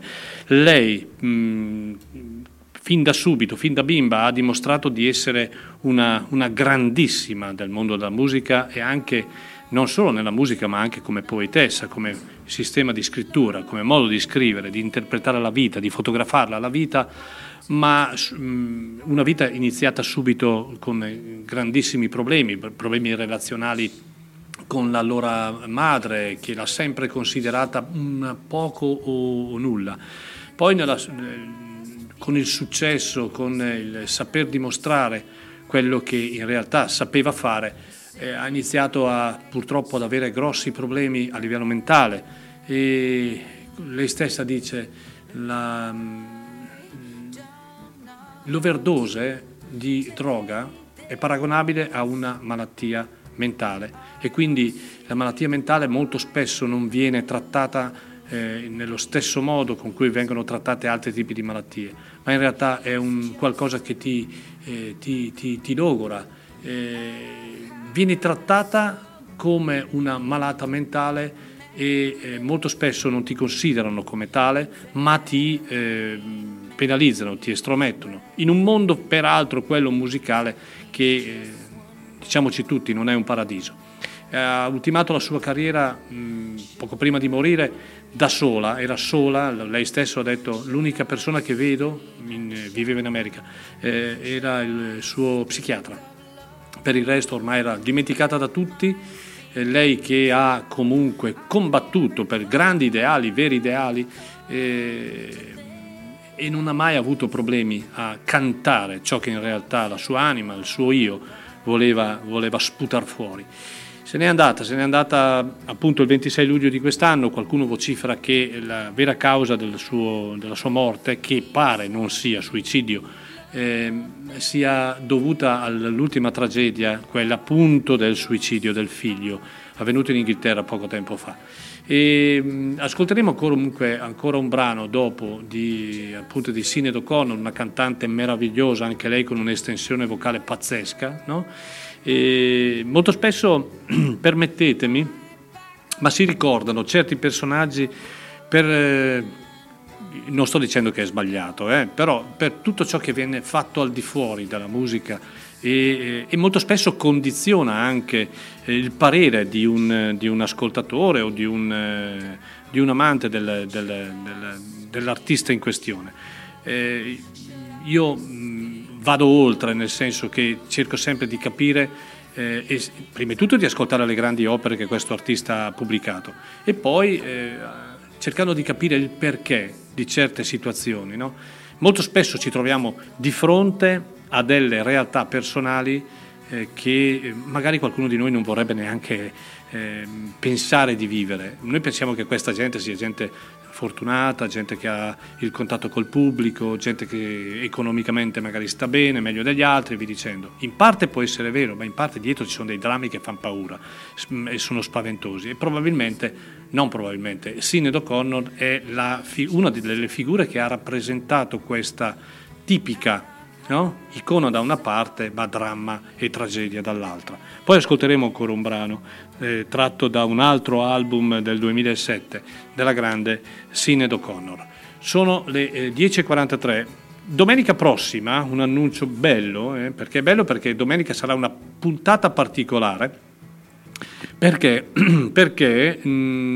avremo in studio la band Rope of Sand, autori di un bellissimo album intitolato Tonight, che li ha portati addirittura ad aprire alcuni concerti e addirittura apriranno il concerto del prossimo 17 febbraio di Israel Nash qui a Chiari.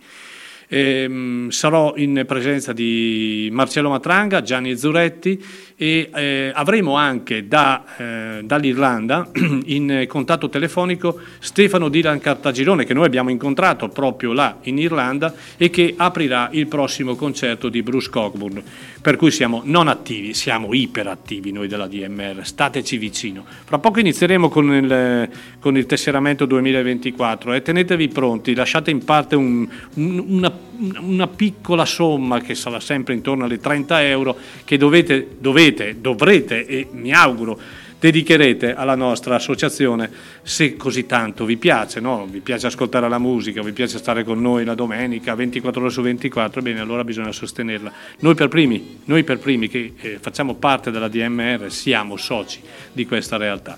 Grazie di questo ascolto. Andiamo avanti.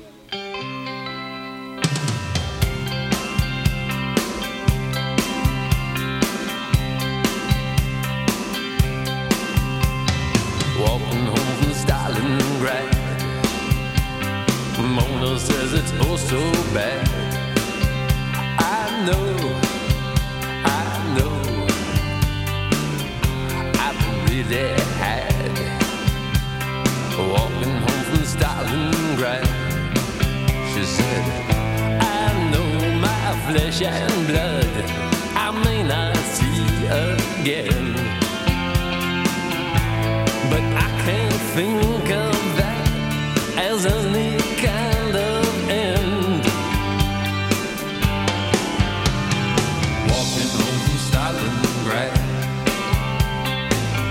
says it's also sad. I know I must have been completely mad walking home from Stalingrad.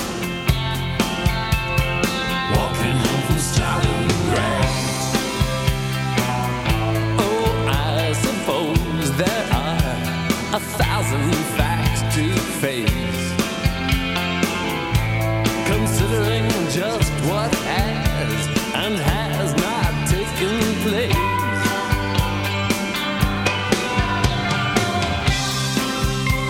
Mona says it's all so bad, walking home from Stalingrad. I know.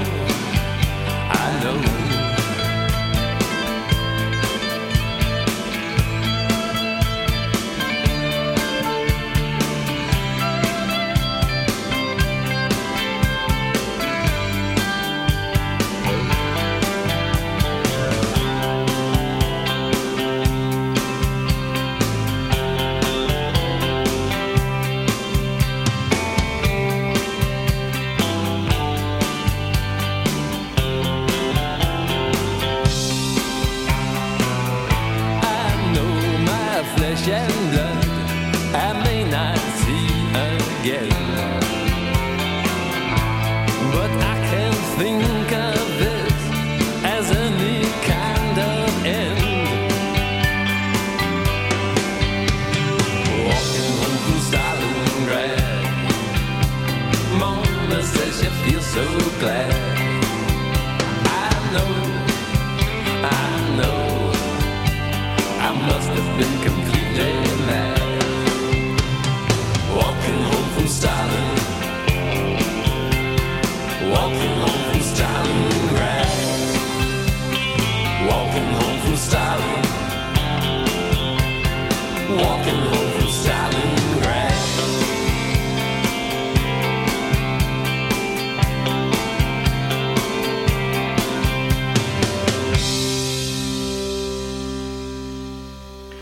Allora, Rolling Stone annovera Tom Verlaine tra i 100 migliori chitarristi di tutti i tempi.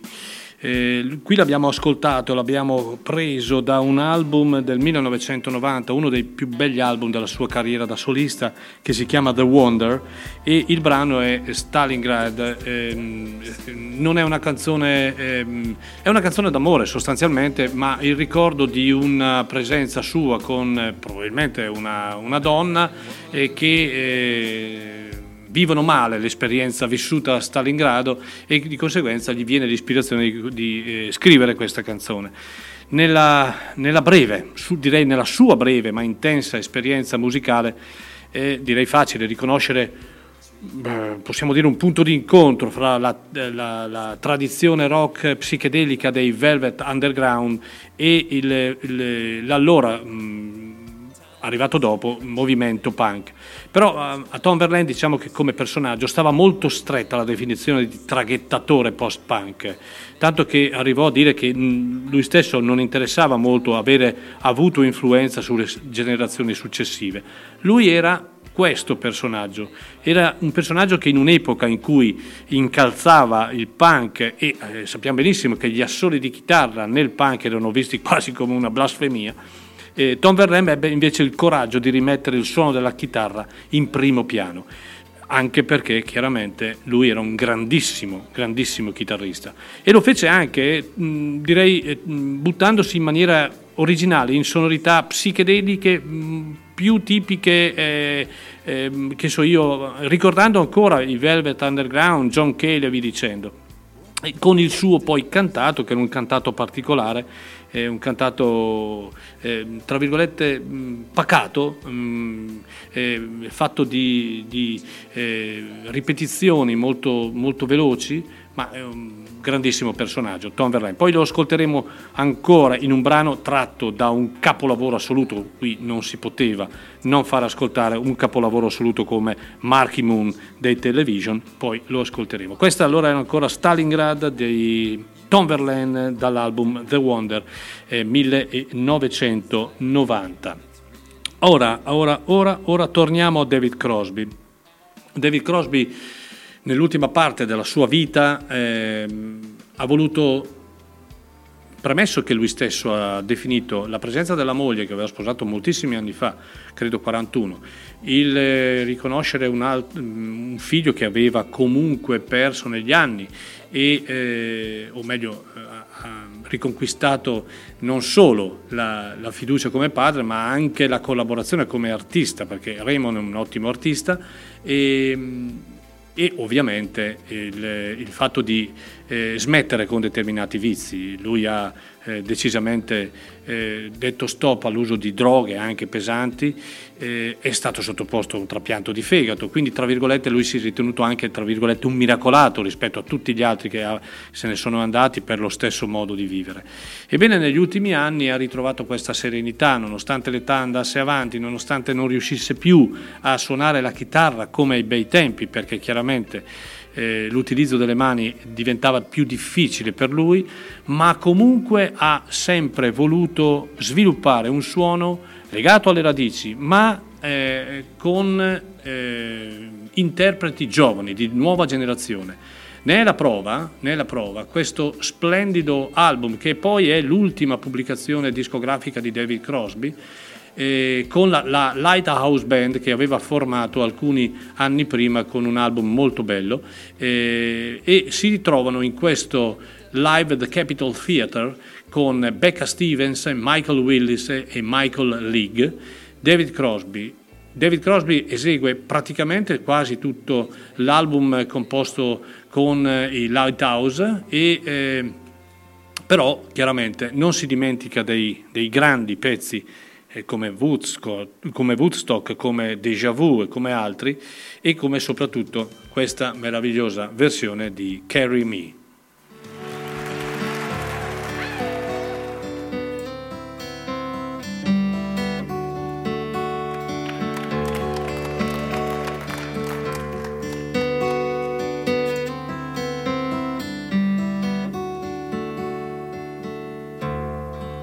As a young man,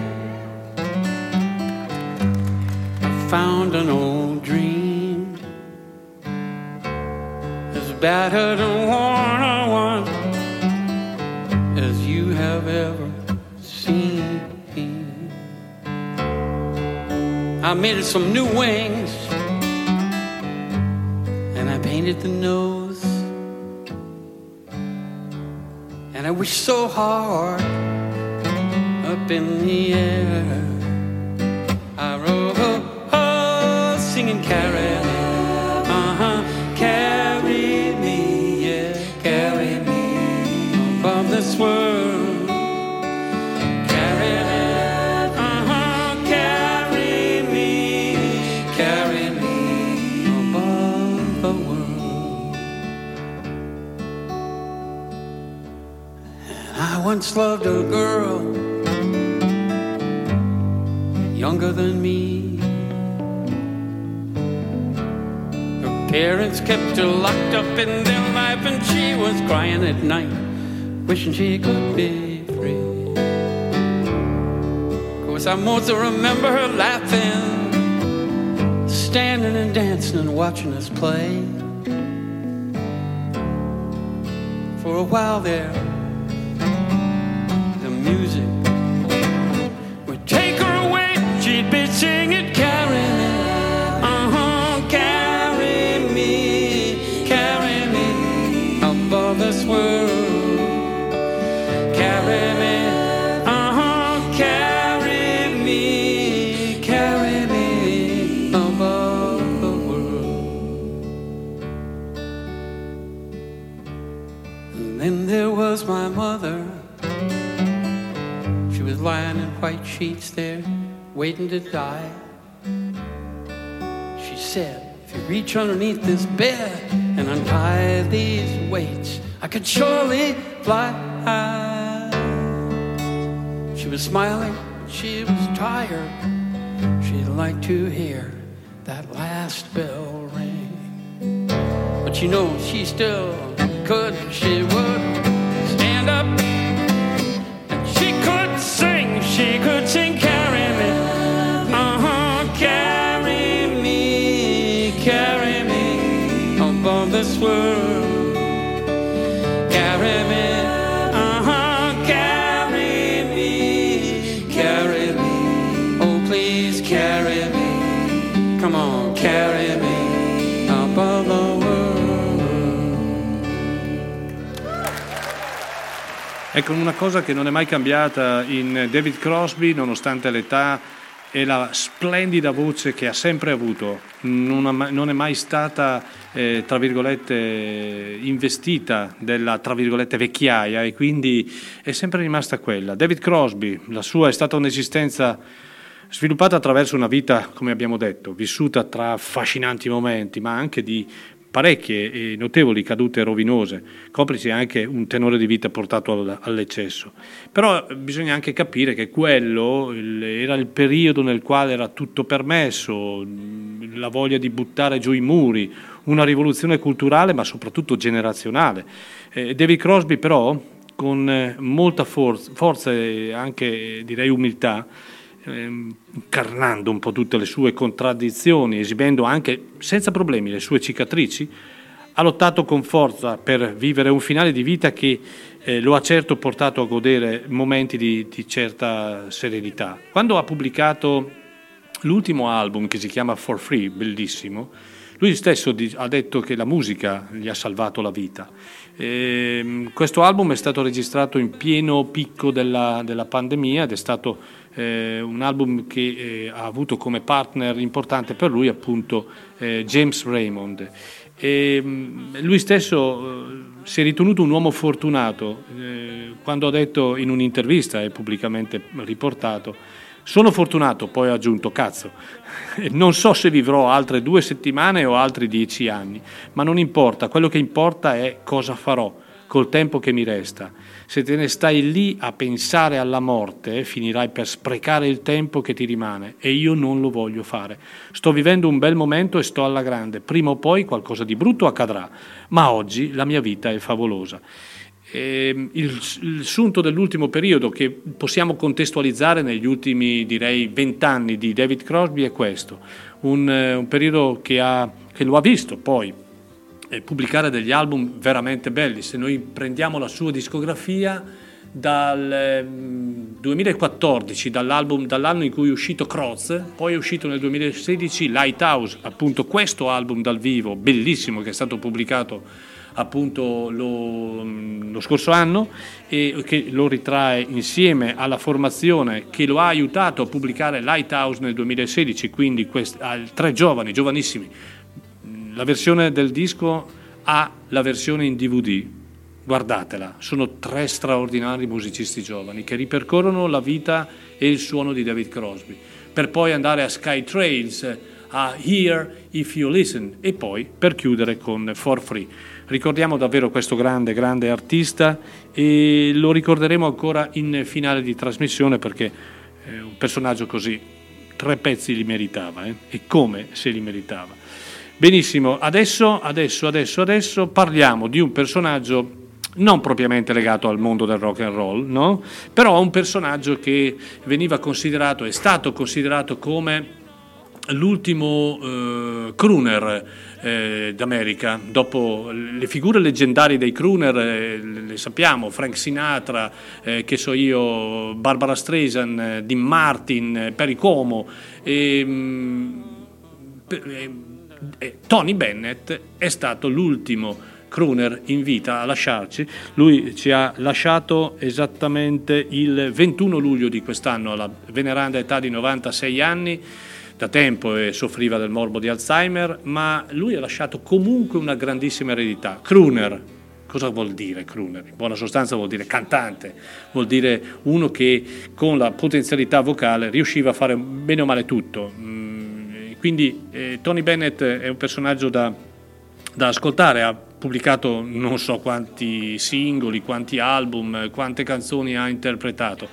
Ebbene, io ho scelto per voi 2 pezzi, uno che ascoltiamo subito, che peraltro è un pezzo registrato parecchi anni fa, ma non poi tantissimi anni fa, è un singolo, non è mai uscito da nessuna parte questo singolo, perché è un'interpretazione che esegue lui insieme a Amy Winehouse, altra straordinaria interprete. Body and Soul, questo è il signor Tony Bennett, che peraltro aveva origine italiana,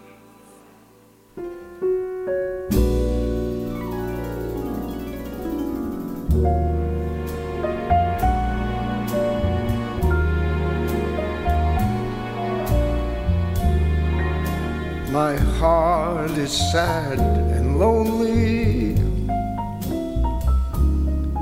for you I sigh, for you dear only. Why haven't you seen it? I'm all for you, body and soul. I spend my days in the hunger and wondering why it's being broken. I tell you, I mean it.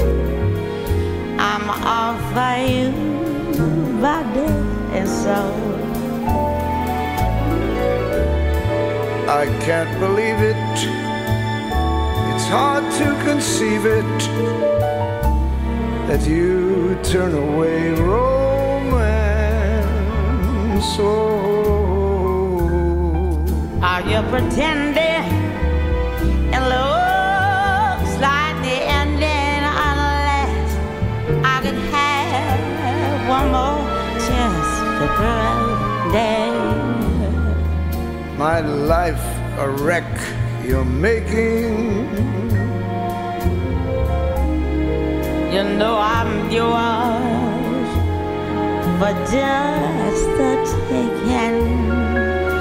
I'd gladly surrender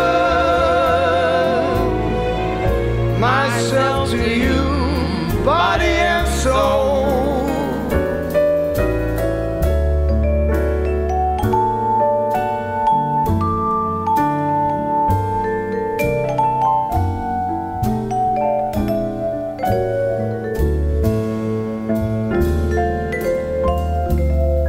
Are you pretending it looks like the ending, unless I can have one more chance to prove, dear, my life a wreck you're making. You know I'm yours for just the taking. I'd gladly surrender myself to you, body and soul.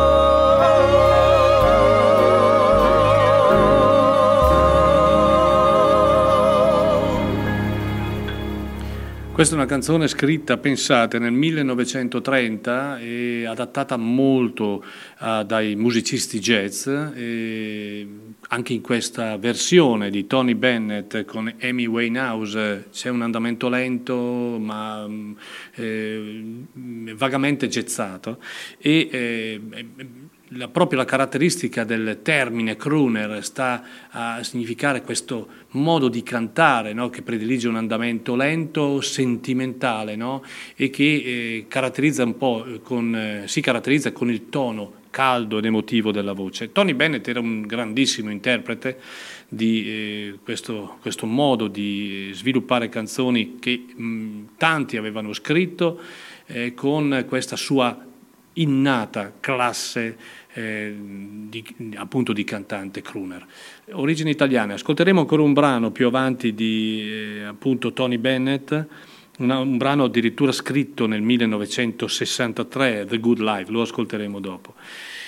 Abbiamo ascoltato prima un grande cantautore, di quelli veri, di quelli tosti, di quelli che hanno la rabbia dentro, ma anche la capacità di fermarsi al momento giusto, al momento che loro hanno ritenuto giusto, e questo era Lee Clayton che ci ha lasciato il 12 giugno di quest'anno con una discografia direi risigata. Sono 4 o 5 album pubblicati, dei quali i primi 3 dal 76 al 79.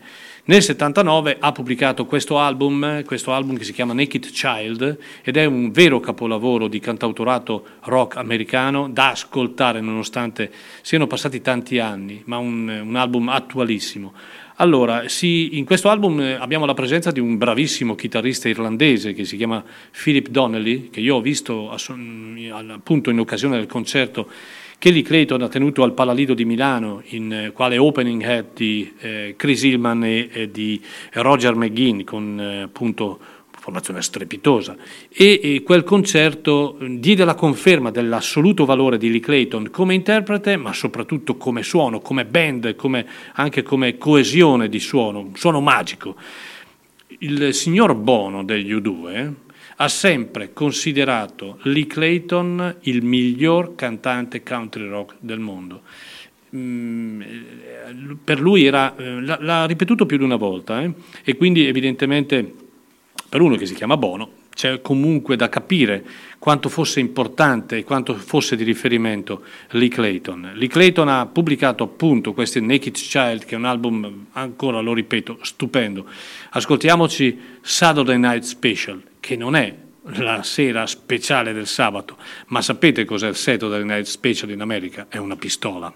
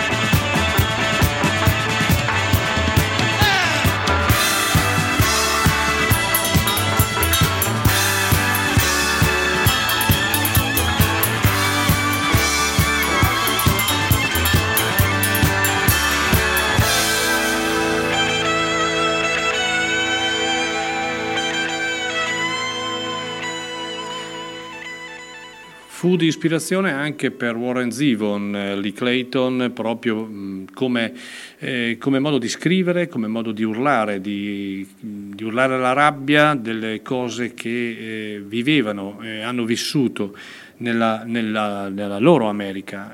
Oggi ci sono ancora dei cantautori che si identificano con questo modo di suonare, di cantare, di scrivere. Uno tra tutti, ad esempio, è James McMurtry, un cantautore tanto amato, tanto odiato, perché chiaramente sono quei personaggi che con la scrittura tagliente, utilizzando poi una forma di musica legata al nostro piacere, no? urlano il disagio politico, sociale, il razzismo, una serie di situazioni, la pena di morte che ancora oggi è una piaga incredibile in America. Pensate che Steve Earle, gli parlai tantissimi anni fa, un attivista contro la pena di morte, assolutamente, disse la gente è convinta che con la pena di morte i delitti o comunque gli omicidi o comunque le situazioni gravi diminuiscano. Esattamente l'opposto, raddoppiano. La dimostrazione è che da quando la pena di morte è stata ripristinata in più stati d'America i reati sono praticamente raddoppiati, quindi non è francamente il sistema più giusto, premesso che non è giusto per natura, non si deve mai togliere la vita a nessuno, ma il fatto di avere la possibilità di utilizzare la pena di morte non fa sì che peggiorare ancora una situazione già grave. E questo è il modo di combattere anche i disagi americani. Era Lee Clayton, e chiudiamo anche la parte dedicata a questo personaggio che ci ha lasciato nel giugno di quest'anno, esattamente il 12 giugno. Chiudiamo anche con appunto Gordon Lightfoot, che ci ha lasciato 84 anni, ci ha lasciato con un'eredità pazzesca, tantissimi sono i suoi dischi, è stato un riferimento, pensate, ha venduto credo più di 10 milioni di album, soprattutto in Canada, dove era considerato veramente un personaggio importantissimo, è considerato ancora così.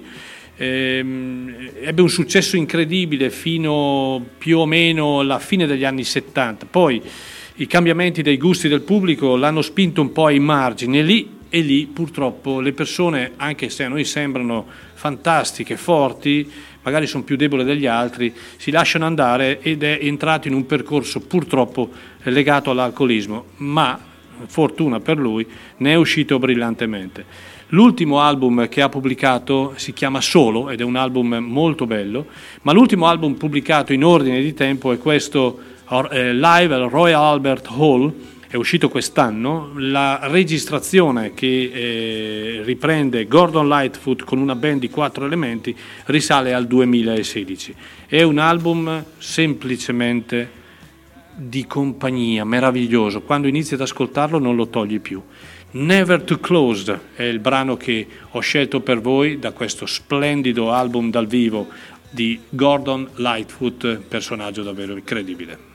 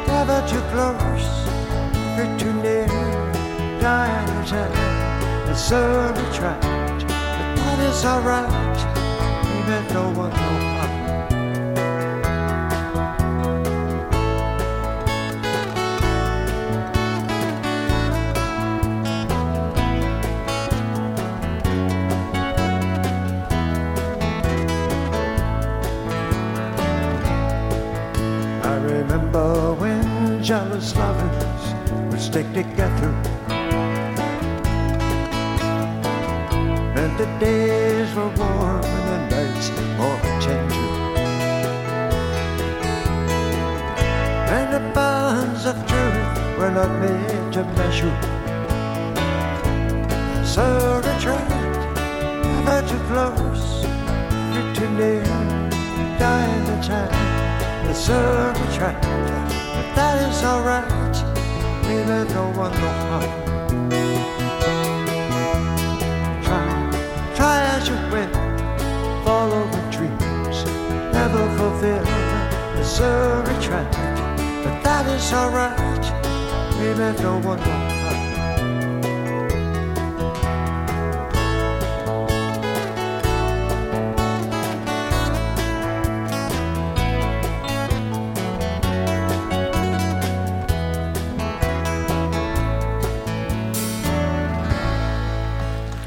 Ovviamente la voce non è quella di 30 anni fa, la si sente un po' più debole, ma è sempre una voce meravigliosa, un accompagnare un testo di questa canzone, Never Too Close, dall'album appunto live del Royal Albert Hall di Gordon Lightfoot, accompagnato da una band di 4 elementi. Per questo cantautore che, nei primi 16 anni di attività ha costruito una sua leggenda, una vera e propria leggenda, senza mai sbagliare un colpo, diventando un artista di culto, ma di culto per il pubblico, ma di culto anche per i grandi interpreti che l'hanno preso in considerazione rifacendo brani che appunto lui aveva scritto. E lo lasciamo con questa splendida canzone, con questa splendida Never Too Close. Lui era Gordon Lightfoot, che ci ha lasciato il 1° maggio di quest'anno. Apro una parentesi perché è importante, anche perché l'ho accennato prima, il 4 novembre avremo Eric Steckel in quel di Chiari per la seconda volta nel concerto che vedremo all'auditorium delle scuole primarie. Ebbene, io lo considero, e ve l'ho detto, è un chitarrista straordinario, un chitarrista davvero di grande potenzialità, un prodigio. Ma allora le parole sono importanti, ma che importante che cos'è? È la musica. E allora magari ascoltiamone un pezzettino, così vi rendete conto se qualcuno è ancora incerto o no, se venire o meno a questo concerto. Io vi consiglio di non perderlo.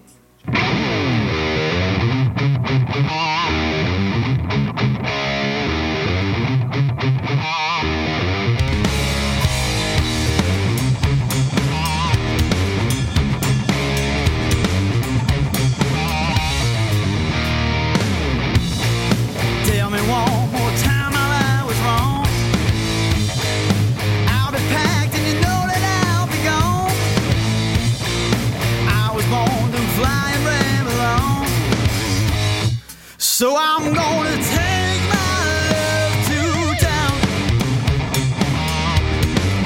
gonna lay it all down, gonna take my love to town, I ain't gonna turn me down. I told you that our love was far too strong, you made me think that I was always wrong. Raised to always carry on.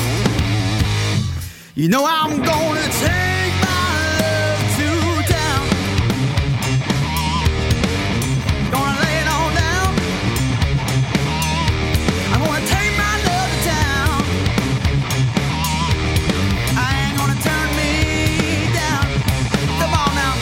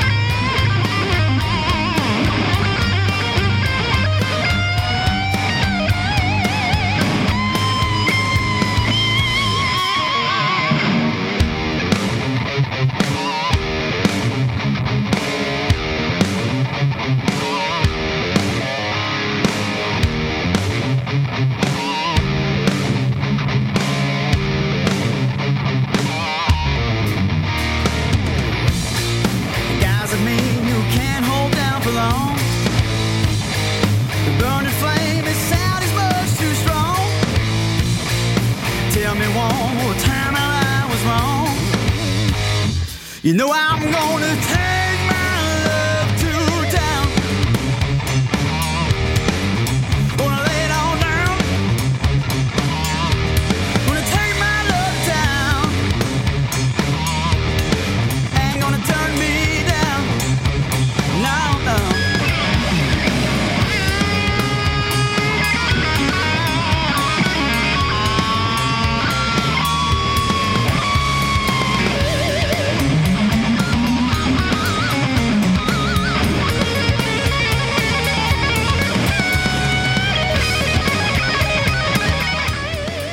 Ecco, questo è il talento che potrete ammirare sabato 4 novembre a Chiari nel Palasport, pardon, nell'auditorium delle scuole primarie in via Lancini, con inizio dalle ore 20:30, e avremo come apertura la band bresciana capitanata da Marco Valenti, The Blues Descendants, per una sera che si prospetta sicuramente all'insegna della sempre solita grande musica. Noi siamo onorati di avere queste serate così magiche, così come sono state anche le ultime che abbiamo goduto insieme. Quella dei Long Rider, ad esempio, è stata una bellissima serata, ma sono tantissime le serate che abbiamo vissuto insieme in maniera così da ricordare.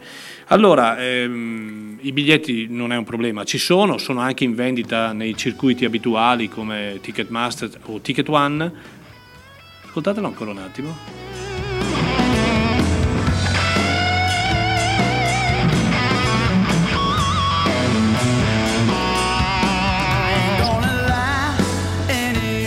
Quindi se qualcuno è ancora incerto, lasciate perdere l'incertezza, venite a vedere il concerto, ascoltare un artista che sicuramente avrà nei prossimi anni un riferimento importante nel panorama del mondo del rock.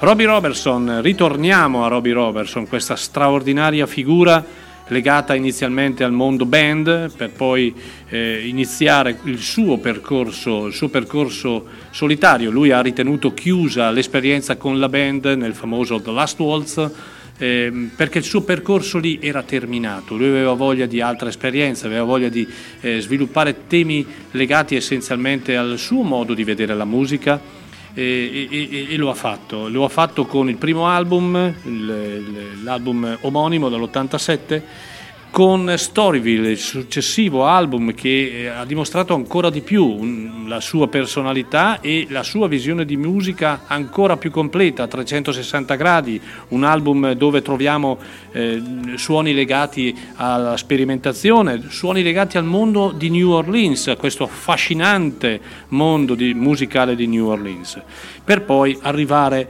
all'album meraviglioso che è Music for the Native Americans, è uscito nel 94, credo forse la sua opera più completa, più sentita, evidentemente più sentita e apprezzata anche dalla critica, e poi ne ascolteremo un brano anche da questo album. Dal secondo album di Robbie Robertson, questo Storyville, uscito nel 1991, sulle note ancora di Eric Steckel, sentiamo Go Back to Your Woods. Lui è Robbie Robertson.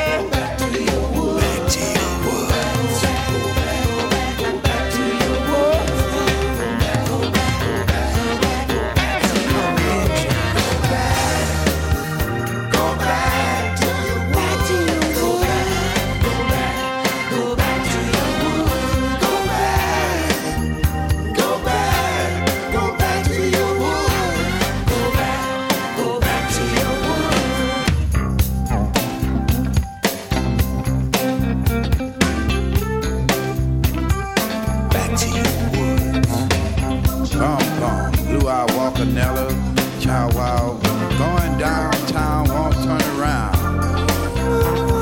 Before we came into this world, we came from a false land, and now we are here to tell the story.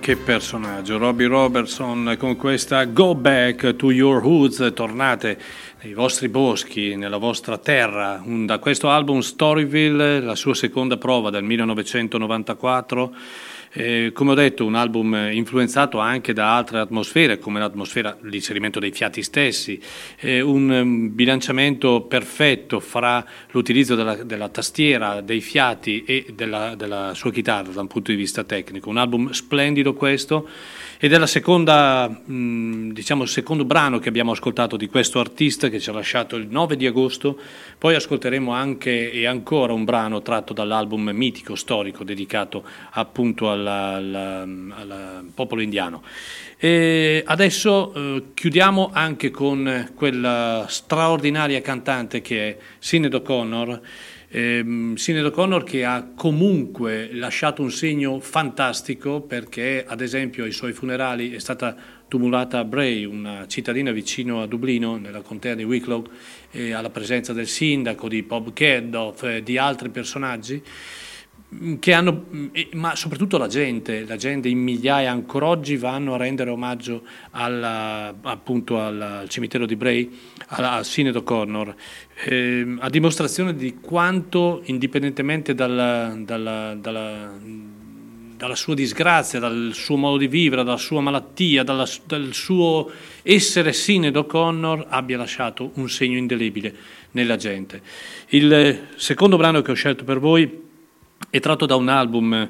Lei ha sempre molto spesso parlato di religione e di religioni anche, ricordate quella famosa scena in America dove stracciò una fotografia di Papa Giovanni Paolo II sul palco, poi se ne andò, non fece il concerto e lì voleva sviluppare il tema della pedofilia legato al mondo della Chiesa, poi ha ripreso certi discorsi legati ancora al cristianesimo per poi convertirsi all'Islam, credo nel 2015, 16 o 17, cambiando poi nome, e quindi dall'album che lei ha pubblicato nel 2007, che si chiama Theology, noi ascoltiamo il brano che è I Don't Want How to Love Him. Lei è sempre la mitica Sinéad O'Connor.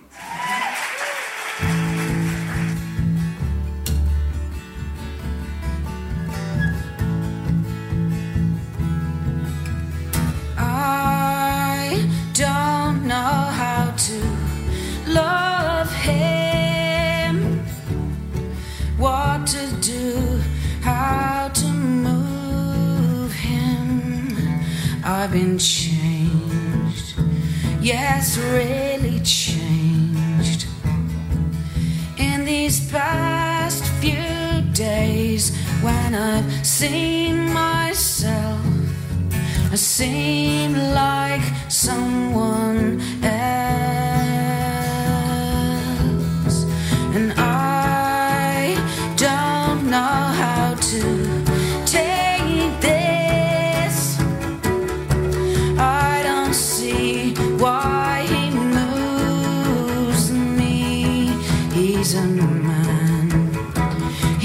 Just a man, and I've had so many men before in very many ways.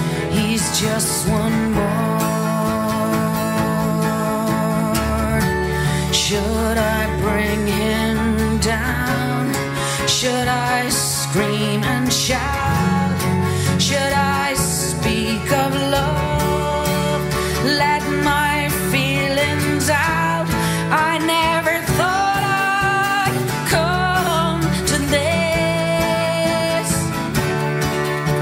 What's was it all about?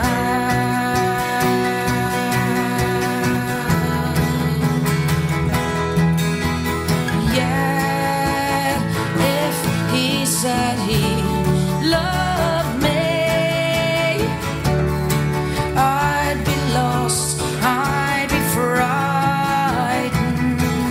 I couldn't cope, just couldn't cope.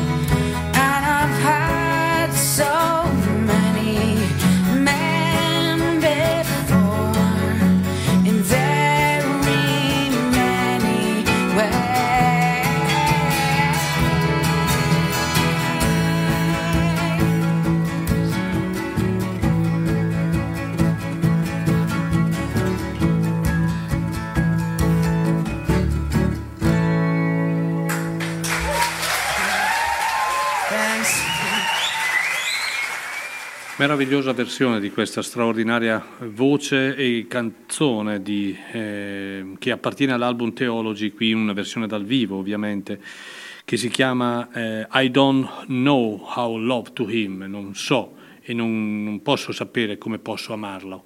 E la ricordiamo così, con quella bellissima voce, con questo ritmo irlandese, con la presenza della viola in sottofondo. Canzone meravigliosa per Sinéad O'Connor, altra figura importante che ci ha lasciato quest'anno.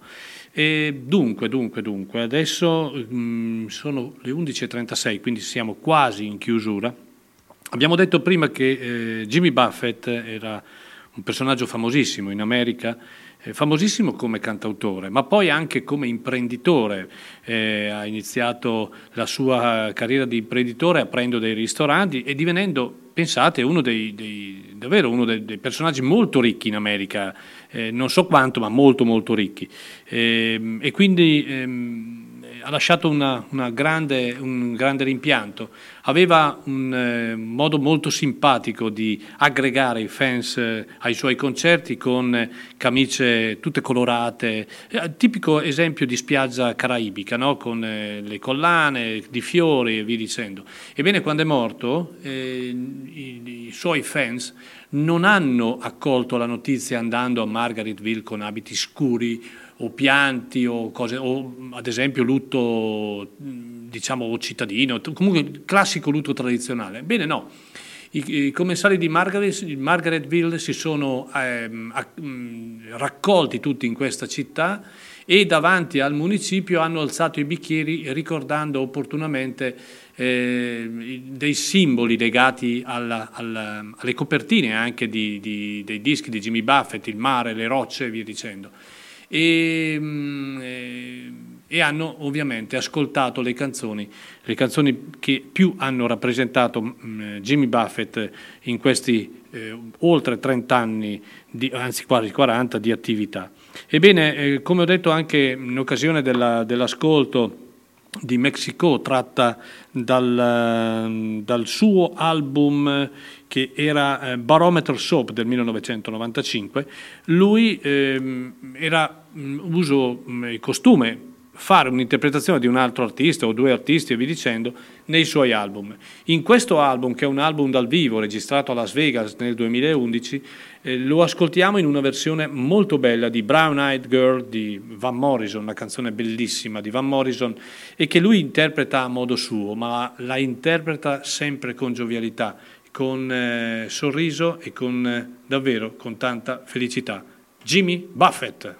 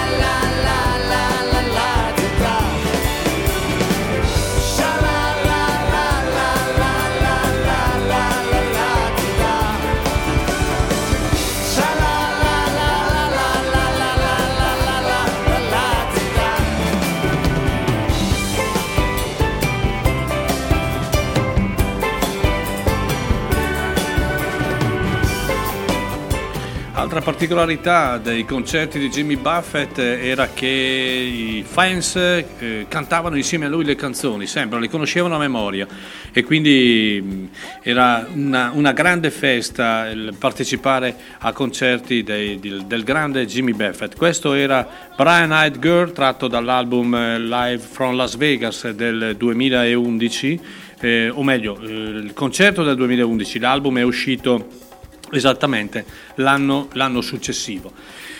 Non potevamo non ricordare quella grande opera che è Marquee Moon dei Television, legata al nome di Tom Verlaine, questo straordinario chitarrista che ci ha lasciato a gennaio di quest'anno, è uno dei grandi che ci ha lasciato quest'anno. E Marky Moon perché? Perché fu un album, questo, del 1977, che segnò in buona sostanza uno spartiacque e al tempo stesso unì delle generazioni, creando una sorta di mix fra quello che c'era, c'è stato e quello che sarà.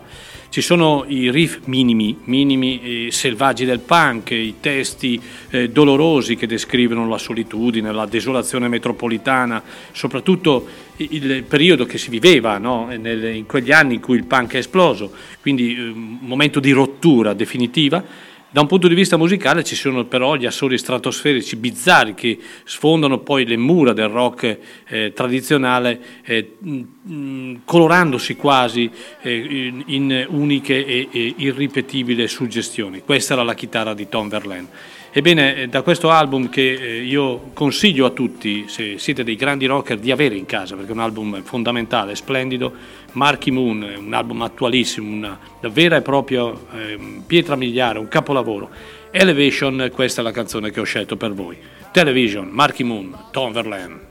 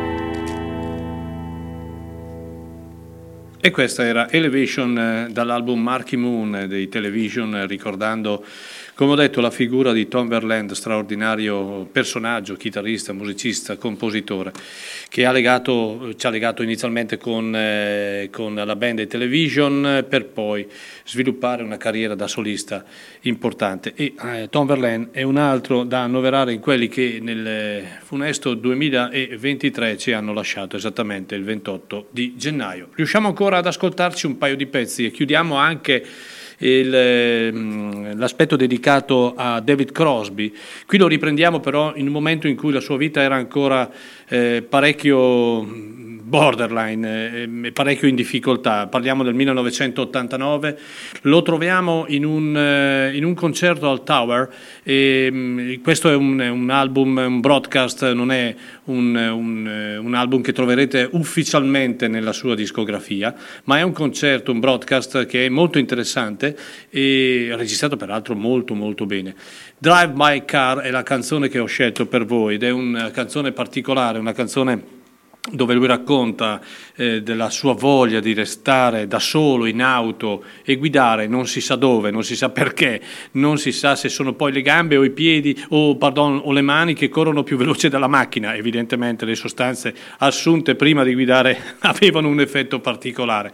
Era anche un periodo anche di difficoltà proprio di vita di David Crosby, molto spesso anche arrestato, e qualche giorno di galera l'ha fatto anche lui, purtroppo, e queste ne erano le conseguenze. Poi sapete, guidare in America non è come in Italia e nemmeno come in Irlanda, qualcuno se mi ascolta lo sa, va fatta un po' di attenzione.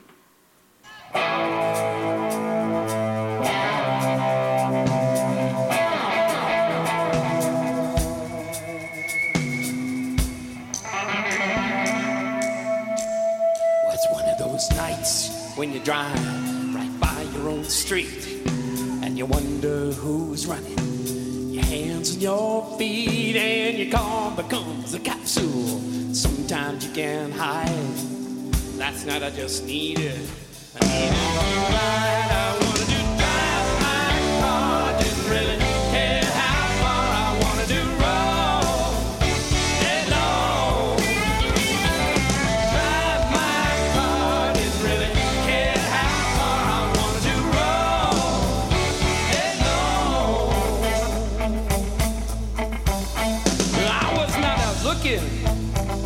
for honeys. Oh, I notice them like usual, but not as strong. And the distance between me and my pavement seemed to get 100 yards long. I still feel the wind on my elbow when I'm driving by the seat of my hand. Keep on trying to tune in on the radio, trying to tune me out of my trance. I needed to drive my car, didn't really care how far. I wanted to roll it low, drive how far. I wanted to roll it low.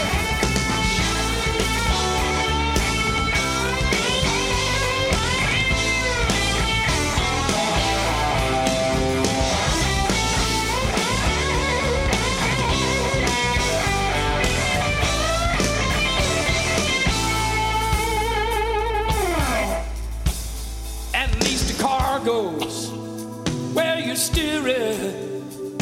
Sometimes that's the only thing that does. So I get in it and I drive it just to hear it and remember this feeling that there was.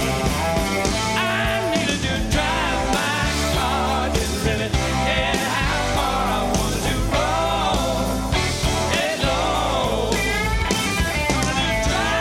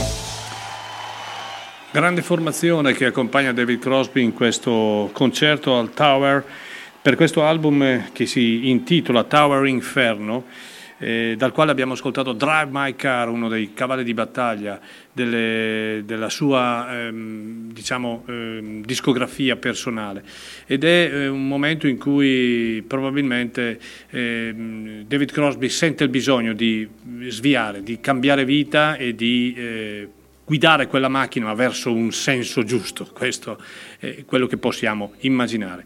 Chiudiamo, mancano 5 minuti a mezzogiorno, chiudiamo con Robbie Robertson perché dobbiamo dedicare ancora un brano a questo straordinario artista che ci ha lasciato il 9 di agosto e lo facciamo, direi, con il suo album probabilmente più sentito, più rappresentativo, che è appunto Music for the Native Americans. Che effetto fa stare sul bordo del Grand Canyon, ascoltare il vento ad occhi chiusi, solo il vento? È un album particolare, è un album del 1994 di Robbie Robertson che raccoglie musica scritta da lui e anche da colleghi per un film documentario appunto che parlava sui nativi americani. E l'album è la sua prima, esperienza a livello discografico nello scrivere musica specificatamente ispirata a questo popolo. Peraltro è un'eredità del Mohawk, se così lo pronuncio bene. Si è fatto aiutare anche del figlio Sebastian nel realizzare questa grande opera. Lui stesso ha definito questo disco il suo disco più sentito, più amato, quando dice: io nacqui nella prateria dove il vento soffiava liberamente e dove non c'era nulla a bloccare la luce del sole. Io nacqui dove non c'erano recinti e dove ogni cosa respirava liberamente. Io voglio morire là e non dentro questi muri. È un momento importante nella realizzazione di questo album e il brano che ho scelto per voi è Good Day to Die, cioè il giorno giusto per morire. E ci lasciamo così, ci lasciamo con questa splendida opera di Robbie Robertson. Vi ringrazio dell'ascolto. Questa mattina ho verificato, siete stati veramente tantissimi, di questo ne sono davvero molto contento. Abbiamo realizzato una bella trasmissione tutti insieme. Con i vostri consigli, con i vostri messaggi, con il vostro ascolto. Impariamo tutti insieme ad amare la musica ascoltando la nostra radio, che è una radio di livello, una radio diversa, una radio fantastica che per 24 ore su 24 sviluppa programmi e laddove non ci sono programmi c'è sempre una grande musica. Io vi ricordo i biglietti sia del concerto del 4 novembre ma anche quelli di Natalie Merchant del proprio 18 novembre, un appuntamento irrinunciabile per gli amanti di musica e per voi che amate la DMR, e poi tutti gli altri. Ricordo la trasmissione di domenica che sarà una trasmissione particolare, manderemo anche dei jingle su quello e che dire, buona domenica, buon appetito e chiudiamo con Robbie Robertson con Good Day to Die.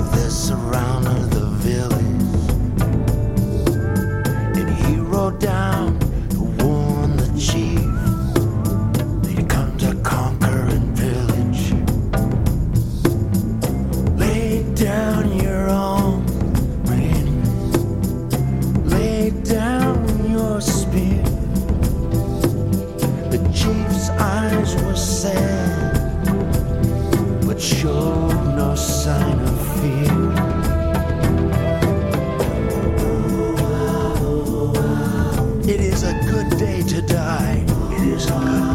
die.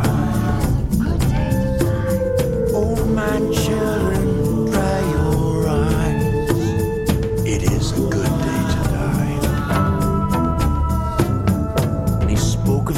days before the white man came with his guns and whiskey. He told of a time long ago before what you call history.